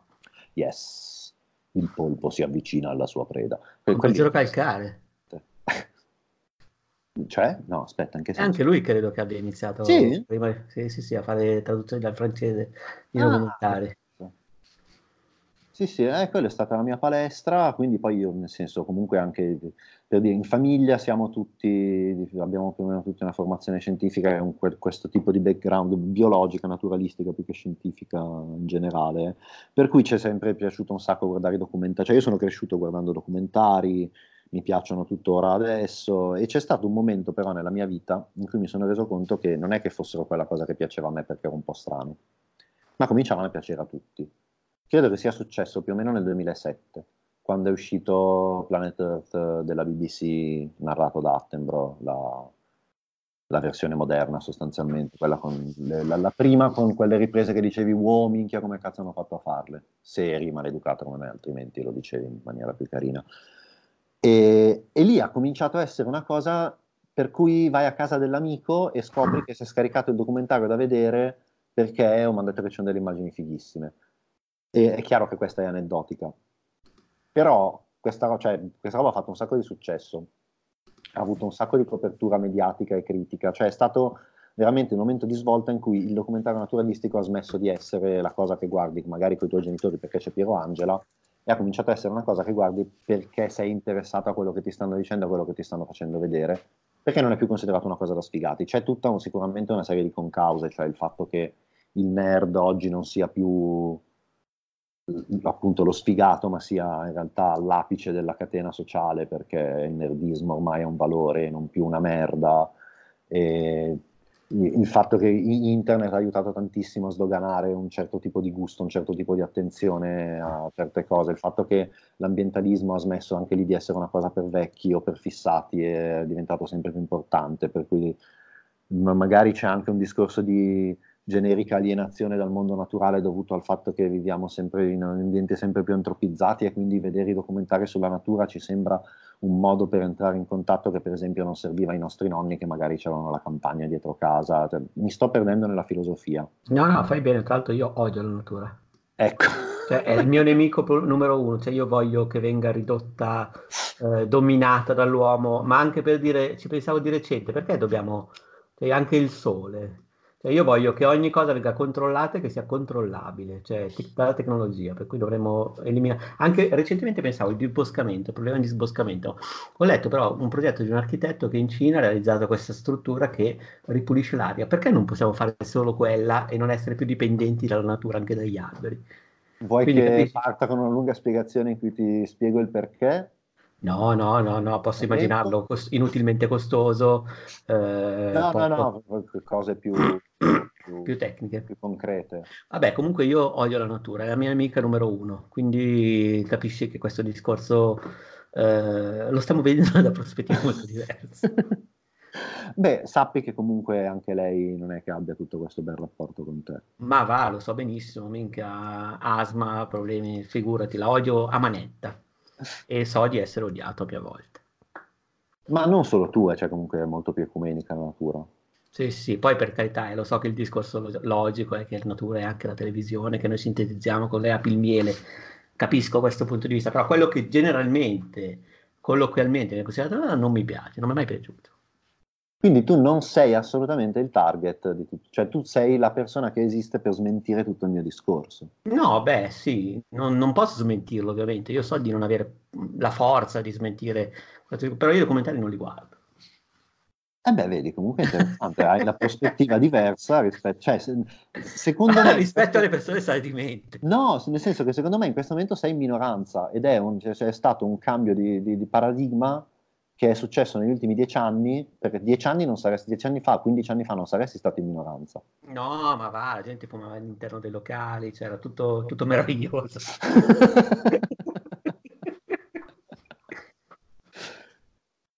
e, e, quindi il mio ragionamento... No, ma poi io non voglio che il pianeta vada avanti dopo la mia morte, cioè io non voglio perdermi niente. Ah no, io voglio essere vivo all'apice della mia civiltà. Ok, se la metti così, cioè, cioè comunque vedo una prospettiva molto più da, da fine dei tempi. Però, beh, tanto comunque 50 anni sarà... Ma certo, finiscono questi tempi, quindi alla fine avrò ragione io su tutto. Ti è. alla fine moriremo tutti, dai, chiudiamola così. Sì, sì, sì. Però saremo gli ultimi. il gran finale, sì. No, il mio ragionamento è che va bene che il documentario è stato sdoganato come cosa che si può vedere e, e che viene pubblicizzata dall'algoritmo di, ne- di, Netflix perché Netflix sa che è una cosa figa che potresti voler vedere. E eh, a me non me ne manda mai neanche uno. A te non te ne manda neanche uno perché tu guardi solamente betoniere e altre, be- betoniere e ciminiere. Un bellissimo analisi. Bellissimo, bellissimo. Eh, vedi, vedi, vedi che to- abbiamo già un format pronto questi gatti vampiri e beta ciminiere che, che potrebbero benissimo intersecarsi. Certo, beh c'è un universo condiviso ovviamente. Sì, sì, sì. E, ehm, la, la, mia domanda è, se io sono un appassionato di cinema di genere, se mi piace l'horror e, il, e l'action e la fantascienza e cose, perché dovrei perdere tempo a guardare invece documentari sulla natura? E dopo la natura è stata distrutta. Perché, uno, effettivamente perché la natura è stata distrutta e quindi a quel punto almeno li puoi vedere nei documentari. No, ma sostanzialmente io ho passato 20 minuti a cercare di dimostrare perché guardare un documentario sulla natura è meglio che guardare un film horror o un film di fantascienza o un film action o tutte e tre insieme a seconda del documentario che stai guardando. E sono assolutamente d'accordo con questa idea, cioè sono d'accordo con me stesso. Anche nel momento in cui lo sto ripetendo, cioè ci sono cose estremamente... L'unico vantaggio che ha, che ha per esempio l'horror per quello che riguarda la, l'impatto della violenza, della paura e cose, è che usa personaggi antropomorfi e quindi fai meno fatica a identificarti. Cioè i personaggi dei film horror sono più o meno esseri umani, chi più, chi meno, e quindi ti identifichi. Ma se guardi le cose che succedono nei documentari sulla natura con gli animalini che si ammazzano tra di loro, noi siamo dei dilettanti. Cioè è molto più spaventoso cercare di identificarsi, per esempio, nella formica che viene posseduta dal fungo che la trasforma in zombie, ed è una cosa vera che esiste, quindi stai anche guardando la realtà, stai vivendo un cinema verista e naturalista e molto vicino a... Vabbè, senza neanche andare nella formica, nel senso tra gli incesti, tra felini, eh, parricidi, matricidi, cioè nel senso è, I, è pieno i, di robe bestiali. I delfini che sono stupratori. Sì, sì, sì. La mia gatta, che se non l'avessi adottata e sterilizzata, quest'ora sarebbe madre la quarta cucciolata dei suoi stessi fratelli. E avrebbe ammazzato tra l'altro centinaia di uccellini. Sì, sì, sì, esatto. I miei gatti hanno Io qua non le permetto di ammazzare neanche un insetto in casa. no, beh, quello se ce la fanno. No, no, io se prendo un ragno, se... però, deve... però io faccio parte del ciclo della natura e se io intrometto in questa sua caccia e salvo l'insetto sono cazzi suoi. Ah no, certo. Cioè, No, nel senso devi lasciare che la natura faccia il suo corso, sono sicuro. E infatti, e io faccio parte di questo ecosistema. Giusto. Cioè, io ho più affezione all'insetto, l'insetto su di me ha una carica emotiva, quindi io lo salvo. Capisci? Ho ragione, no? Immagino che potremmo discutere. Cioè, sono sicuro che ci sono persone più intelligenti di noi che hanno discusso di questi argomenti per ore e ore e non sono giunti a una conclusione. Però, ci ho detto, i miei gatti hanno ammazzato un sacco di uccellini e vivono in appartamento. Quindi comunque la natura è mostruosa. Come fanno ad ammazzarli? La eh, Fai entrare? Perché ogni tanto entrano. Ogni tanto entrano in balcone perché sono scemi. Cioè è anche un po' colpa dell'uccellino che vede il balcone, che, che è circondato da alberi, vede il balcone, vede il gatto sul balcone e decide di andare sul balcone. Forse non è furbissimo l'uccellino. No. E tu, Però, tu sei eh, presente in casa non lo salvi, a quel punto lasci che venga giustiziato. E dipende se fanno abbastanza casino che mi svegliano, perché di solito lo fanno di notte. Ok, quindi vedi che anche se... tu sei nella stessa posizione, salvi, se puoi salvi. Beh, a quel punto sì, perché comunque il gatto è uno strumento di morte ed è soprattutto è uno strumento artificiale. Cioè, il, tu, il gatto stai... è un'arma che abbiamo addestrato, ma non è ormai più parte del mondo naturale il mio gatto. No? Se prendo la mia gatta e la metto in mezzo a un prato, non sa neanche da che parte girarsi perché non ha mai visto uno in vita sua. Generalmente c'è, c'è la gerarchia tra domestico e selvatico, per cui se, se, è selvatico tendo a salvarlo contro l'animale domestico perché l'animale domestico ha un vantaggio Oltre ha un vantaggio in quell'ambiente. per fare i dispetti ai gatti. Vabbè lo stesso che facevo con gli insetti vedi tutto sommato. O con le lucerte sì un paio di volte sono entrate le lucerte e ho salvato la lucertolina poverina. Vedi anche perché poi, ripeto, cioè, comunque stai facendo un dispetto al gatto che fa la faccia delusa e fa ridere. e c'è anche quello, c'è anche il fattore divertimento. Quindi la mia vita in realtà è un documentario naturalistico, non servono neanche i documentari naturalistici, mi serve solo vivere. Quindi la conclusione del mio intervento è la più grossa rottura di stereotipi che tu possa immaginare, cioè non guardate film e non guardate tv. Perché è tutto futile. Vanità delle vanità. No, è troppo. No, più che altro diciamo che in realtà no, meglio la TV e il cinema e quelle robe lì perché sono una semplificazione della natura e quindi più controllabili. Mm, io le sono la vita senza le parti noiose. Mm, no, sono anche la vita senza le parti complesse, nel senso la natura è molto più complessa della sua rappresentazione artificiosa, per cui in realtà il documentario in realtà mostra la complessità. Non so se mi sono spiegato. Sì, Nel senso, sì, cinema e televisione semplificano la vita, sono percorsi narrativi pattern che al massimo della loro complessità sono comunque complessi un millesimo di quello che, mm. eh, a parte Evangelion, naturalmente. Certo. Beh, conta che il linguaggio del documentario è cambiato tantissimo negli anni e fa sempre di più la gara a cercare di fare una narrazione più cinematografica possibile. Cioè, è roba veramente sempre più scritta. Ovviamente rispetto agli inizi, quando il documentario era c'è un tizio che va nella, in mezzo alla natura con la telecamera e poi ti vendi i suoi filmati e tu ci metti sopra un voice over e ok ma adesso c'è una cura nel, nel montaggio, anche nella scelta delle inquadrature, c'è anche mo- molto uso del, del, linguaggio simbolico cinematografico, per cui a volte si sacrifica magari l'inquadratura che avrebbe più contenuto scientifico in favore di quella spettacolare, non so, il primo piano dell'animale quando capisce che sta arrivando il predatore, cioè c'è proprio una, un'evoluzione in quel senso, in senso narrativo, in senso pop alla fine che è secondo me uno dei motivi per cui sono molto più guardabili, perché ci sono certe scene che tu guardi di, prese da un documentario e se non sapessi che sono animali veri che fanno quelle cose penseresti che è una roba fatta in computer grafica fatta per raccontare un, un episodio. Tipo la, la, famosa scena dei serpenti sulla spiaggia con l'iguana, che io adesso dico come... Cosa c'è ma... Eh sì, su Facebook la trovavi ovunque. Quando è uscita c'era gente che condivideva quella GIF ovunque e quindi per quello che mi riguarda è una cosa famosa. Ah no, pensavo fosse famosa proprio nel mondo dei documentari, dei documentari e dei documentaristi.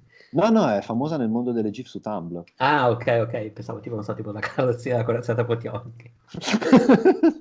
eh, la scena, no, no, la, la scena dell'iguana e del serpente che, che deve essere, figurati se non la conosci, ma dove hai vissuto? No, Guarda che sono sicuro che se ti, faccio, se ti, passo la scena tu dici, ah sì, l'ho vista perché... No, no, no, no, ma certo, dal no, contesto, stavo pensando che parlavi di documentario, ho detto, vedi che sono sottobosco di gente che nei documentari ha addirittura anche delle scene madri che vanno sapute. Certo, stai scherzando, ce le si spaccia in silenzio di notte con, con de, de, delle vecchie Super 8 con cui abbiamo girato la famosa scena delle iguane dei serpenti. Cosa, cosa sta dicendo?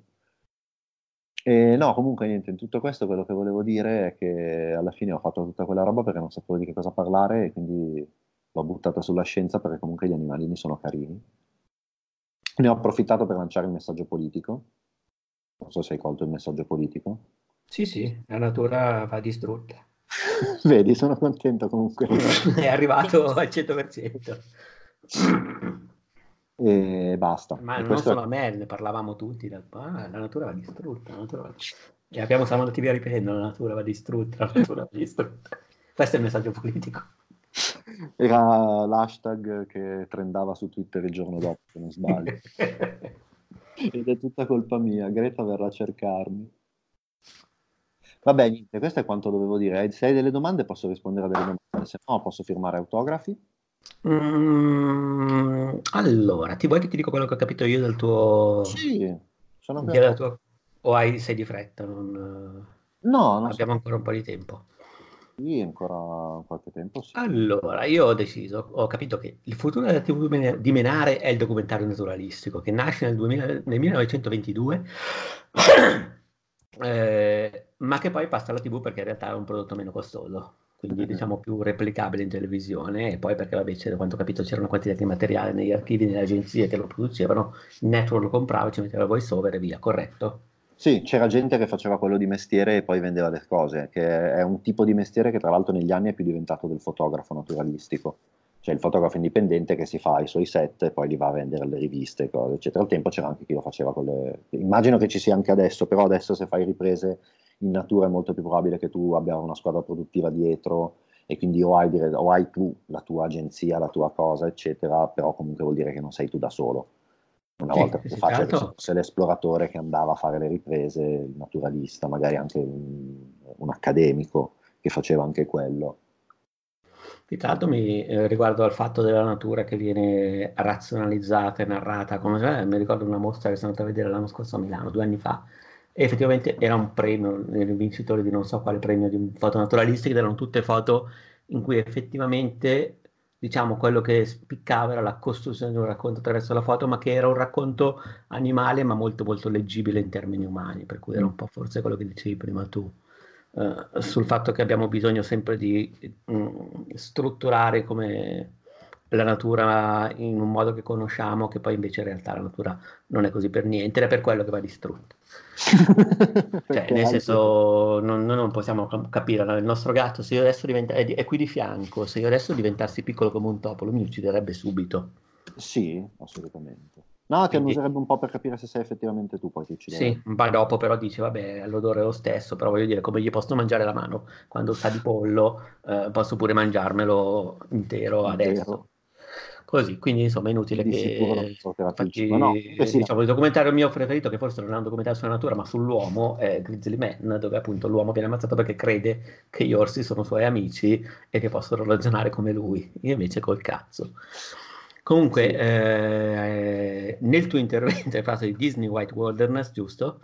Eh, sì, avevo messo quello in particolare, ma tutta la serie che era, uh, com'è che era Nature and His Wonder. Sì, sì, sì, ma perché pacco totale, nel senso che raccontava la manovra in maniera uh, molto semplice, basandosi sulle emozioni e sul contenuto, e insomma forse non era il modo migliore, ha fatto un sacco di danni al documentario naturalistico e ha fatto dei danni anche ai Lemmings, mi pare di capire, sì. perché perché sai i lemmings, sapete i lemmings che eh, siamo abituati a immaginare che si buttano da scogliera eh, sia nella puntata di DuckTales eh, piuttosto che nel eh, videogioco per Amiga e anche per PC, in realtà eh, non è così, è stata la Disney che quando ha visto che alcuni lemmings dopo l'accoppiamento cadevano giù per sbaglio dalla scogliera ha detto ah che figata, che spettacolo, buttiamoli su tutti e trasformiamoli in un tratto della specie, giusto? Sì Fondamentalmente sì, poi quello è il caso più clamoroso, ma in realtà un sacco di quelle riprese sono di animali spacciati per selvatici, ma in realtà recinti, per dire.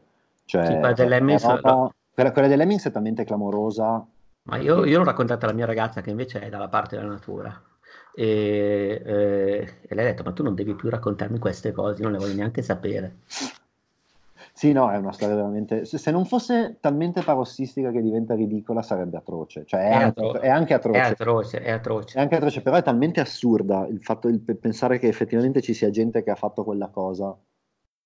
Che non, No, ma gente che poi fisicamente ha fatto, cioè persone di magari, non so, il Biascica di turno eh, che li butta giù lui. Hai mai visto quanto è carino? Cioè, come cazzo ti viene in mente? Sì, sì, no, ma era... Io spero che quelle persone siano finite in terapia poi per il resto della loro vita e siano state perseguitate da incubi di loro in fondo al crepaccio, sepolti da questa pioggia di lemmings che gli cascano addosso piangendo e soffrendo e cose terribili di questo tipo.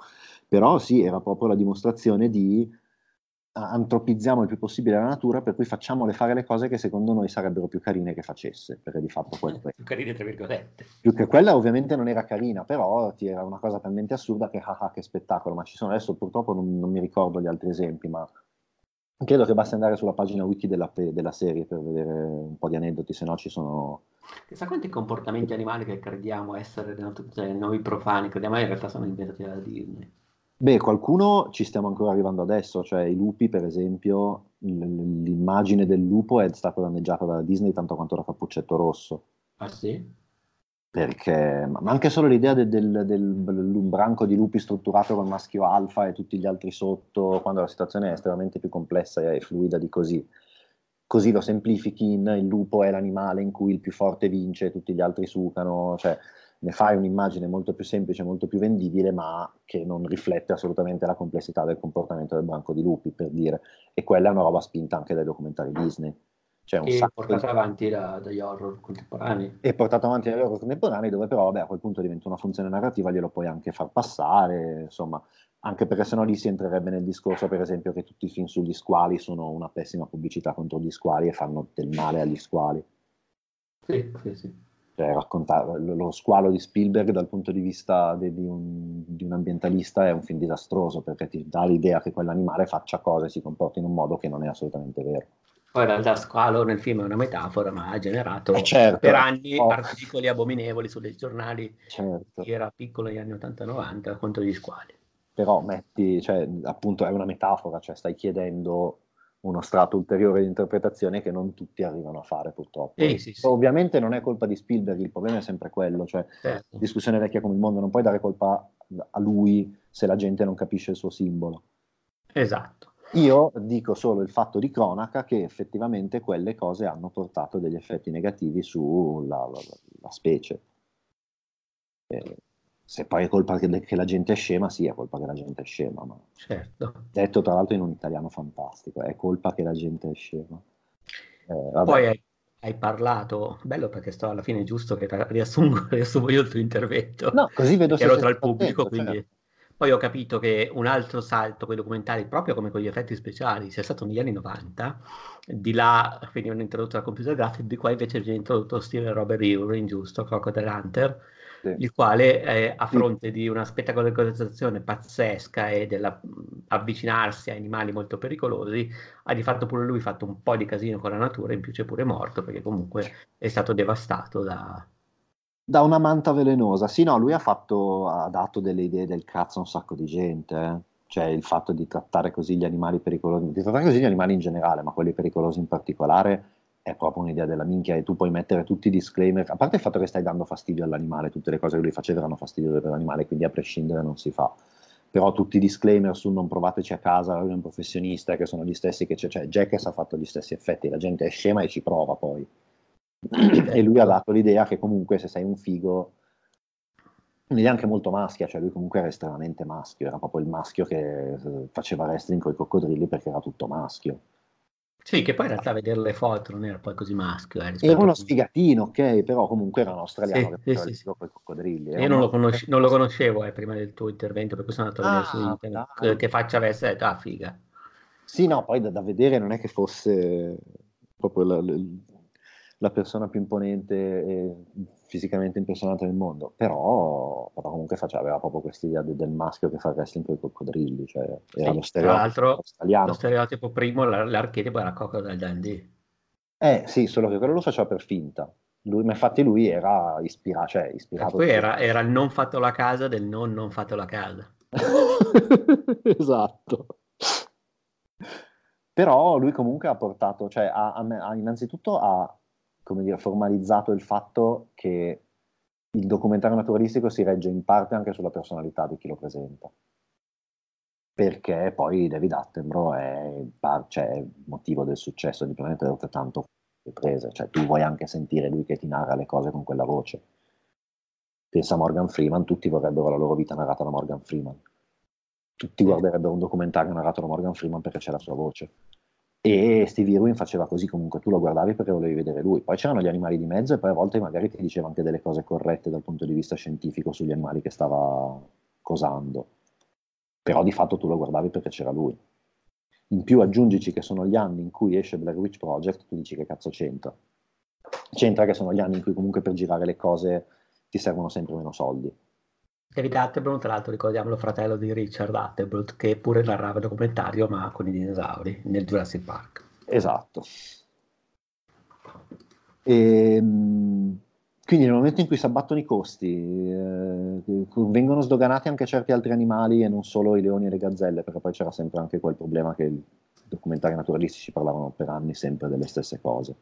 Ma perché solo leoni e gazzelle? Perché c'erano tantissimi filmati, erano facili da Perché erano riprendere. facilissimi da riprendere perché c'erano comunque una portata simbolica enorme, perché era veramente preda-predatore, la natura feroce, tu- tu- tutte le banalità che ti possono venire in mente racchiuse in due poveri animali che non facevano altro che uno scappare e l'altro fa- man- farsi mangiare, cercare di mangiarlo.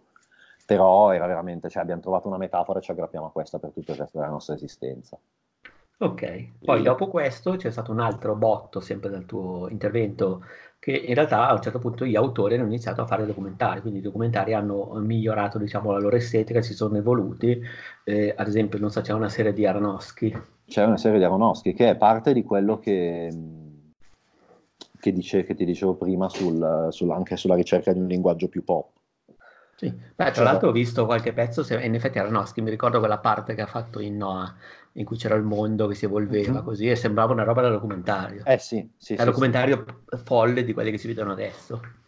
E tra l'altro lui ha fatto, cioè que- questa serie in particolare è una cosa che mette insieme ge- ge- geologia, ecologia, biologia, astronomia e anche un po' di spiritualità e insomma cose un po' più astratte. E tu hai presente eh, il suo L'albero della vita?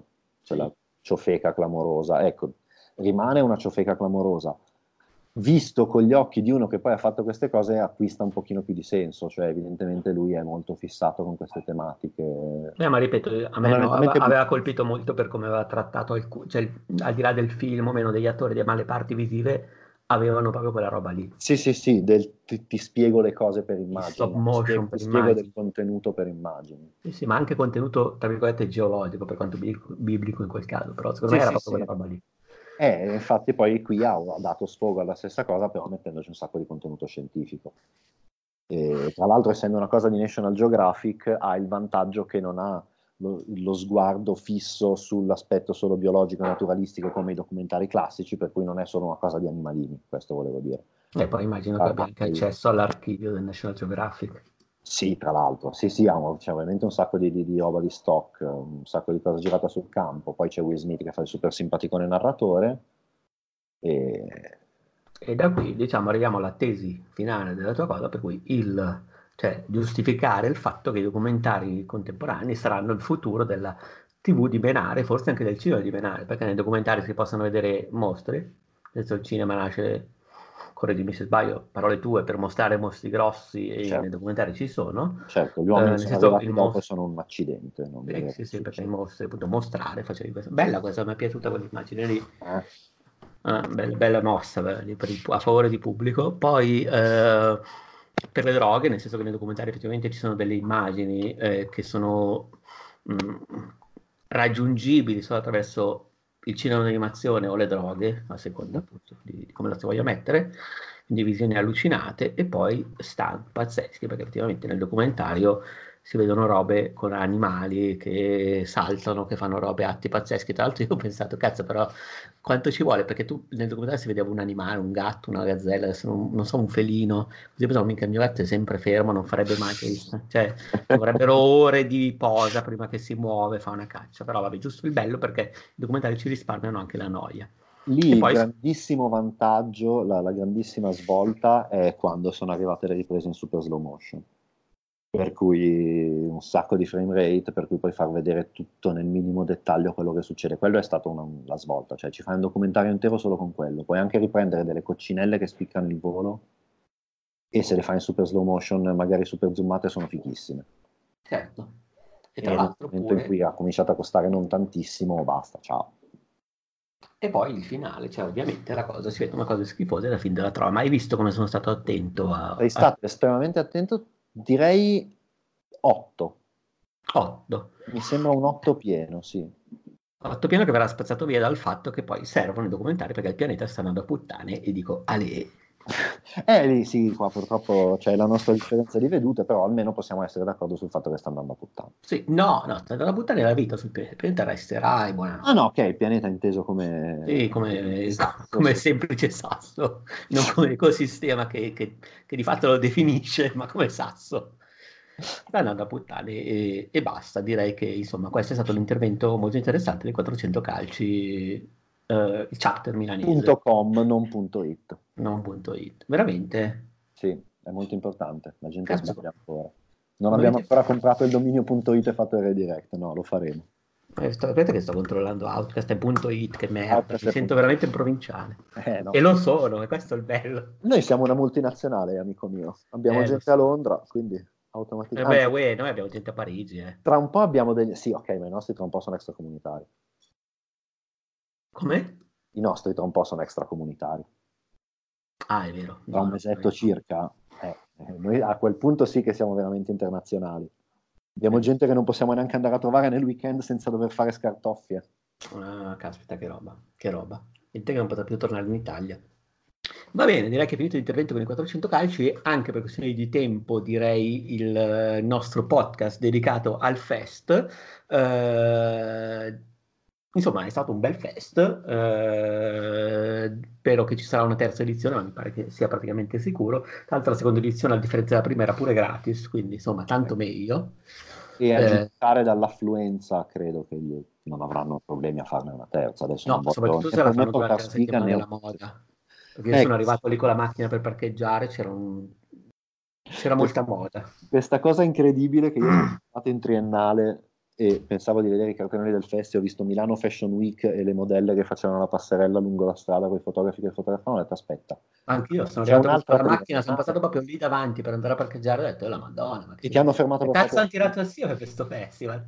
Eh, io ho detto, no, io mi sono fermato e ho detto, aspetta, c'è un'altra triennale, ho fatto qualcosa di sbagliatissimo. Io ho controllato sul calendar per vedere la location, cioè ah, ho avuto il dubbio, ho detto magari c'è una sede B. E invece no, invece hanno fatto, e comunque anche lì il fatto che, poi veramente chiudiamo, ma il fatto che gli abbiano, gli abbiano dato tutti quegli spazi durante la Milano Fashion Week mi sembra wow. Sì, sì, sì. È, no. è un termine tecnico, scusa, ogni tanto mi parto nei tecnicismi. Eh no, è normale, ma del resto del professionismo, passare dal professionismo al, alla gente comune è, compl- è complicato e per te anche errori di questo tipo. Comunque direi che possiamo salutarvi, invitarvi ad andare al prossimo fest oppure ad ascoltare Outcast o a leggere i 400 calci di questo che è praticamente un episodio crossover. E... Ciao, basta. Ciao. Eccoci di nuovo qua, io sono sempre Andrea Peduzzi e questo è un segmento extra che sto registrando con uh, Andrea Maderna. Uè che però si limiterà ad ascoltare perché lui in realtà al fest non c'è venuto. Sì, ma mi hai chiamato così per, per, supporto morale, però devi parlare di una roba a cui non sono stato, in cui parlavano di una roba che so a malapena cosa sia. Sono andato a guardare su Wikipedia e guardando su Wikipedia ho detto, ah sì, mi ricordo di quando era uscita la prima stagione, ma non c'è, no, per cui non, non avrei granché da dire, penso. Ma tu parla, io intanto svuoto la lavastoviglie e se mi viene qualcosa da dire intervengo. Ok, va bene. Dunque, io l'altro giorno al Fest eh, sono stato tra le altre cose anche alla presentazione di Baby 2, cioè la seconda stagione di Baby, che è questa serie TV eh, del 2008 diretta da eh, è scritta in particolare da un collettivo, il collettivo Granos, diretta da Andrea De Sica, Anna Negri e Letizia Martire, però scritta da questo collettivo eh, giovane che sembra, suona così, suona un po' come il sceneggiatura democratica di Boris, in realtà è un collettivo di persone, ragazze e ragazze, anzi una sola donna da quanto dicevano durante l'evento, ehm, tra i 22 e i 30 anni, quindi diciamo un investimento giovane. Si ricollega al alla parte iniziale eh, per due motivi. Primo perché è prodotta se fosse, se fosse, una produzione americana ci sarebbero state le polemiche, ma come la serie sulle baby escort eh, e c'è una sola donna nel cast eh, artistico, è uno scandalo. Ma lì infatti si è venuta proprio fuori la domanda, nel senso che eh, sono cinque nel collettivo da quanto ne parlavano. E alla domanda proprio precisa ma quanti donne quanti uomini la sceneggiatrice che era presente tra l'altro in, uh, rappresentata del collettivo nello specifico sto parlando di uh, Eleonora Trucchi ha proprio risposto e ha detto no io in realtà sono l'unica perché siamo cinque gli altri sono tutti ragazzi quindi insomma lei ha detto vabbè è un, una cosa che succede un po' in tutti gli ambiti del lavoro Mm, le cose stanno migliorando, però insomma diciamo stanno così, ha detto così senza polemica, proprio a domanda e risposta. Dicevo, si collega al discorso iniziale del fatto che i produttori stanno investendo molto sulle produzioni originali, sulle coproduzioni con Netflix e anche nel uh, nuove, uh, diciamo, nuovi volti, nuovi nomi, sia lato attrice che lato sceneggiatori, uh, perché la serie è prodotta da Fabula Pictures, che è la casa di produzione di Nicola Di Angelis, di cui abbiamo parlato a inizio podcast. E all'evento, che era moderato da Marina Pierri e Francesca Vecchioni, eh, c'erano eh, Alice Pagani e Eleonora Trucchi, rispettivamente appunto una delle attrici di Baby, Alice Pagani, tra l'altro ha recitato anche in Loro di Sorrentino, la, la uh, ragazza, diciamo così, che in qualche modo um, redime simbolicamente Berlusconi, ammesso che ci sia qualcosa da redimere, e uh, Eleonora Trucchi, che era appunto questa sceneggiatrice. E hanno un po' parlato di questa nuova stagione di Baby, che inizierà il prossimo 18 ottobre, e tirato un po' i fili della prima.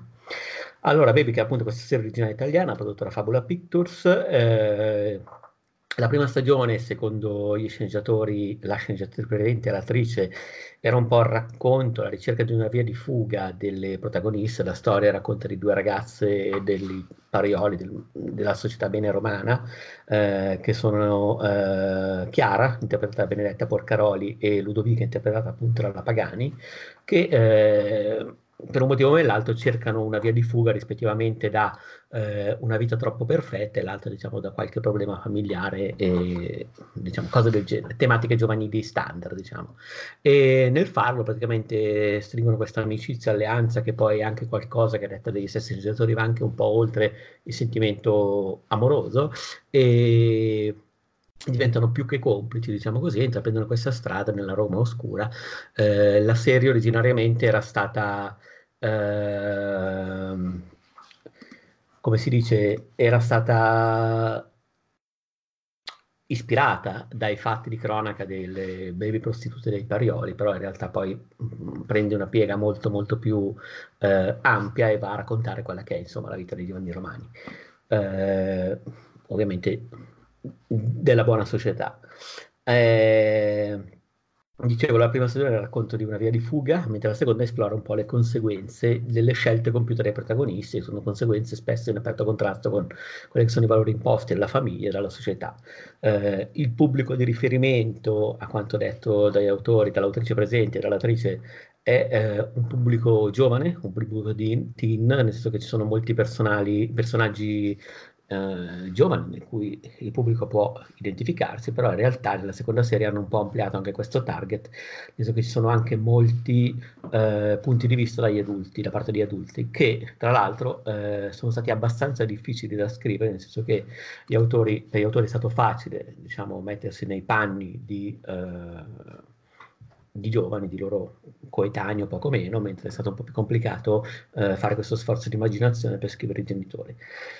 Poi hanno parlato del successo della serie, la prima stagione è stata molto vista, è stata anche molto partecipata sui social e Alice Pagani ha raccontato che in realtà ha anche sperimentato una mh, forte interazione con eh, il pubblico, nel senso che eh, come succede adesso i, gli spettatori hanno un po' rotto le barriere tra eh, le barriere classiche, diciamo così, che ponevano attori da una parte e pubblico dall'altra, hanno iniziato a interagire con gli attori e ha trovato questa cosa molto molto interessante. Eh, la Pagani, secondo la Pagani, ha parlato un po' del suo personaggio, Ludovica che tra le due è quella che parte come più trasgressiva, però poi in realtà si rivela quella apparentemente più facile, eh, è quella, diciamo, la, il lucignolo della serie che poi in realtà eh, ovviamente non si rivela per, eh, semplicemente per questo ruolo. Ha detto che è un personaggio che esce un po', ha parlato del rapporto con la sua amica, con Ludovica, ha detto che anche sul set loro sono molto legati, si prendono in giro e questo ha creato una buona chimica per quella che riguarda anche un po' la, la recitazione, quello che hanno fatto in scena, e ha detto che ha cercato, ha lavorato moltissimo sulla costruzione del personaggio già nella prima stagione, ha proprio tenuto un diario, e un diario che ha proseguito in questa, in questa, seconda serie, un diario in cui hanno dato tutto, considerazioni, lati di carattere del personaggio, anche suggerimenti eventualmente da portare alla serie, alla costruzione eh, di Ludovica, dicendo che è una cosa che l'ha, le ha messo molta ansia, essendo un'attrice comunque giovane e ha questa mh, esperienza televisiva di, di, grosso calibro, nonostante vengano il film di Sorrentino, per cui si è data da fare, ha cercato di imparare la parlata romana perché lei non è romana, insomma si è calata moltissimo nei panni di personaggio e ha ammesso di aver fatto un lavoro, di aver preso questo lavoro molto molto seriamente.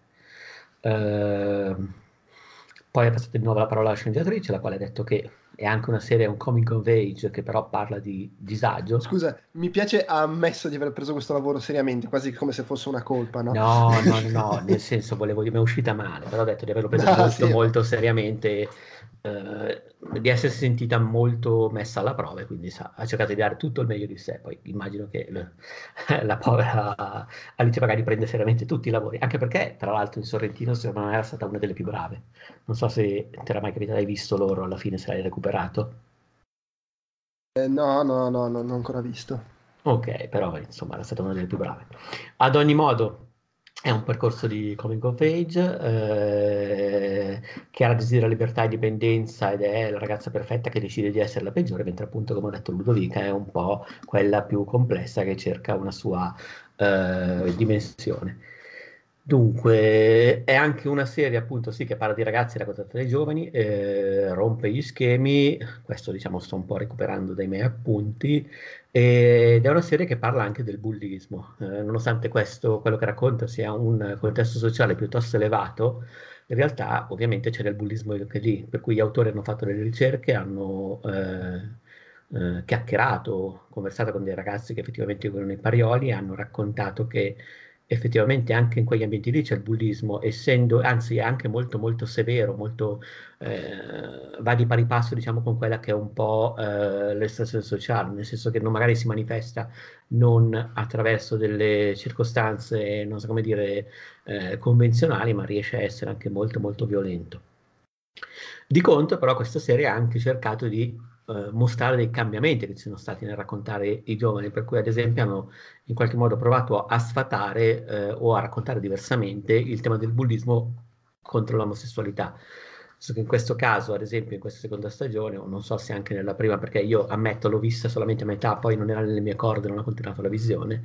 Eh, ad ogni modo si vede quello che è un po' il personaggio più bullo, il capo dei bulli, parlando diciamo per cliché, che eh, evolve, diventa un personaggio diverso e mostra anche dei atteggiamenti differenti nei confronti dell'omosessualità. Credo così, per come l'hanno raccontato, mi è venuto in mente il paragone con uh, Steve di Stranger Things, che magari nasce in un modo e poi trova una un'evoluzione, però questa è una considerazione mia, non basata diciamo sulla, sull'analisi della serie. Diciamo che quando ne hanno parlato ho detto, ah però caspita, proprio come in quella roba lì, per cui un'altra serie che e basta, nel senso non, eh, è stata una conferenza stampa abbastanza interessante, la sceneggiatrice presente è stata brava, eh, la Pagani un po' timida, nel senso così sul palco, perché hanno fatto un po'... Eh, è stato, non so, ma è stato carino vederla comunque distrizzarsi con le domande, con le interviste e tutto quanto, e direi che non ho altro, molto altro da dire su questo Baby 2, se non che ricordo esce il prossimo 18 ottobre.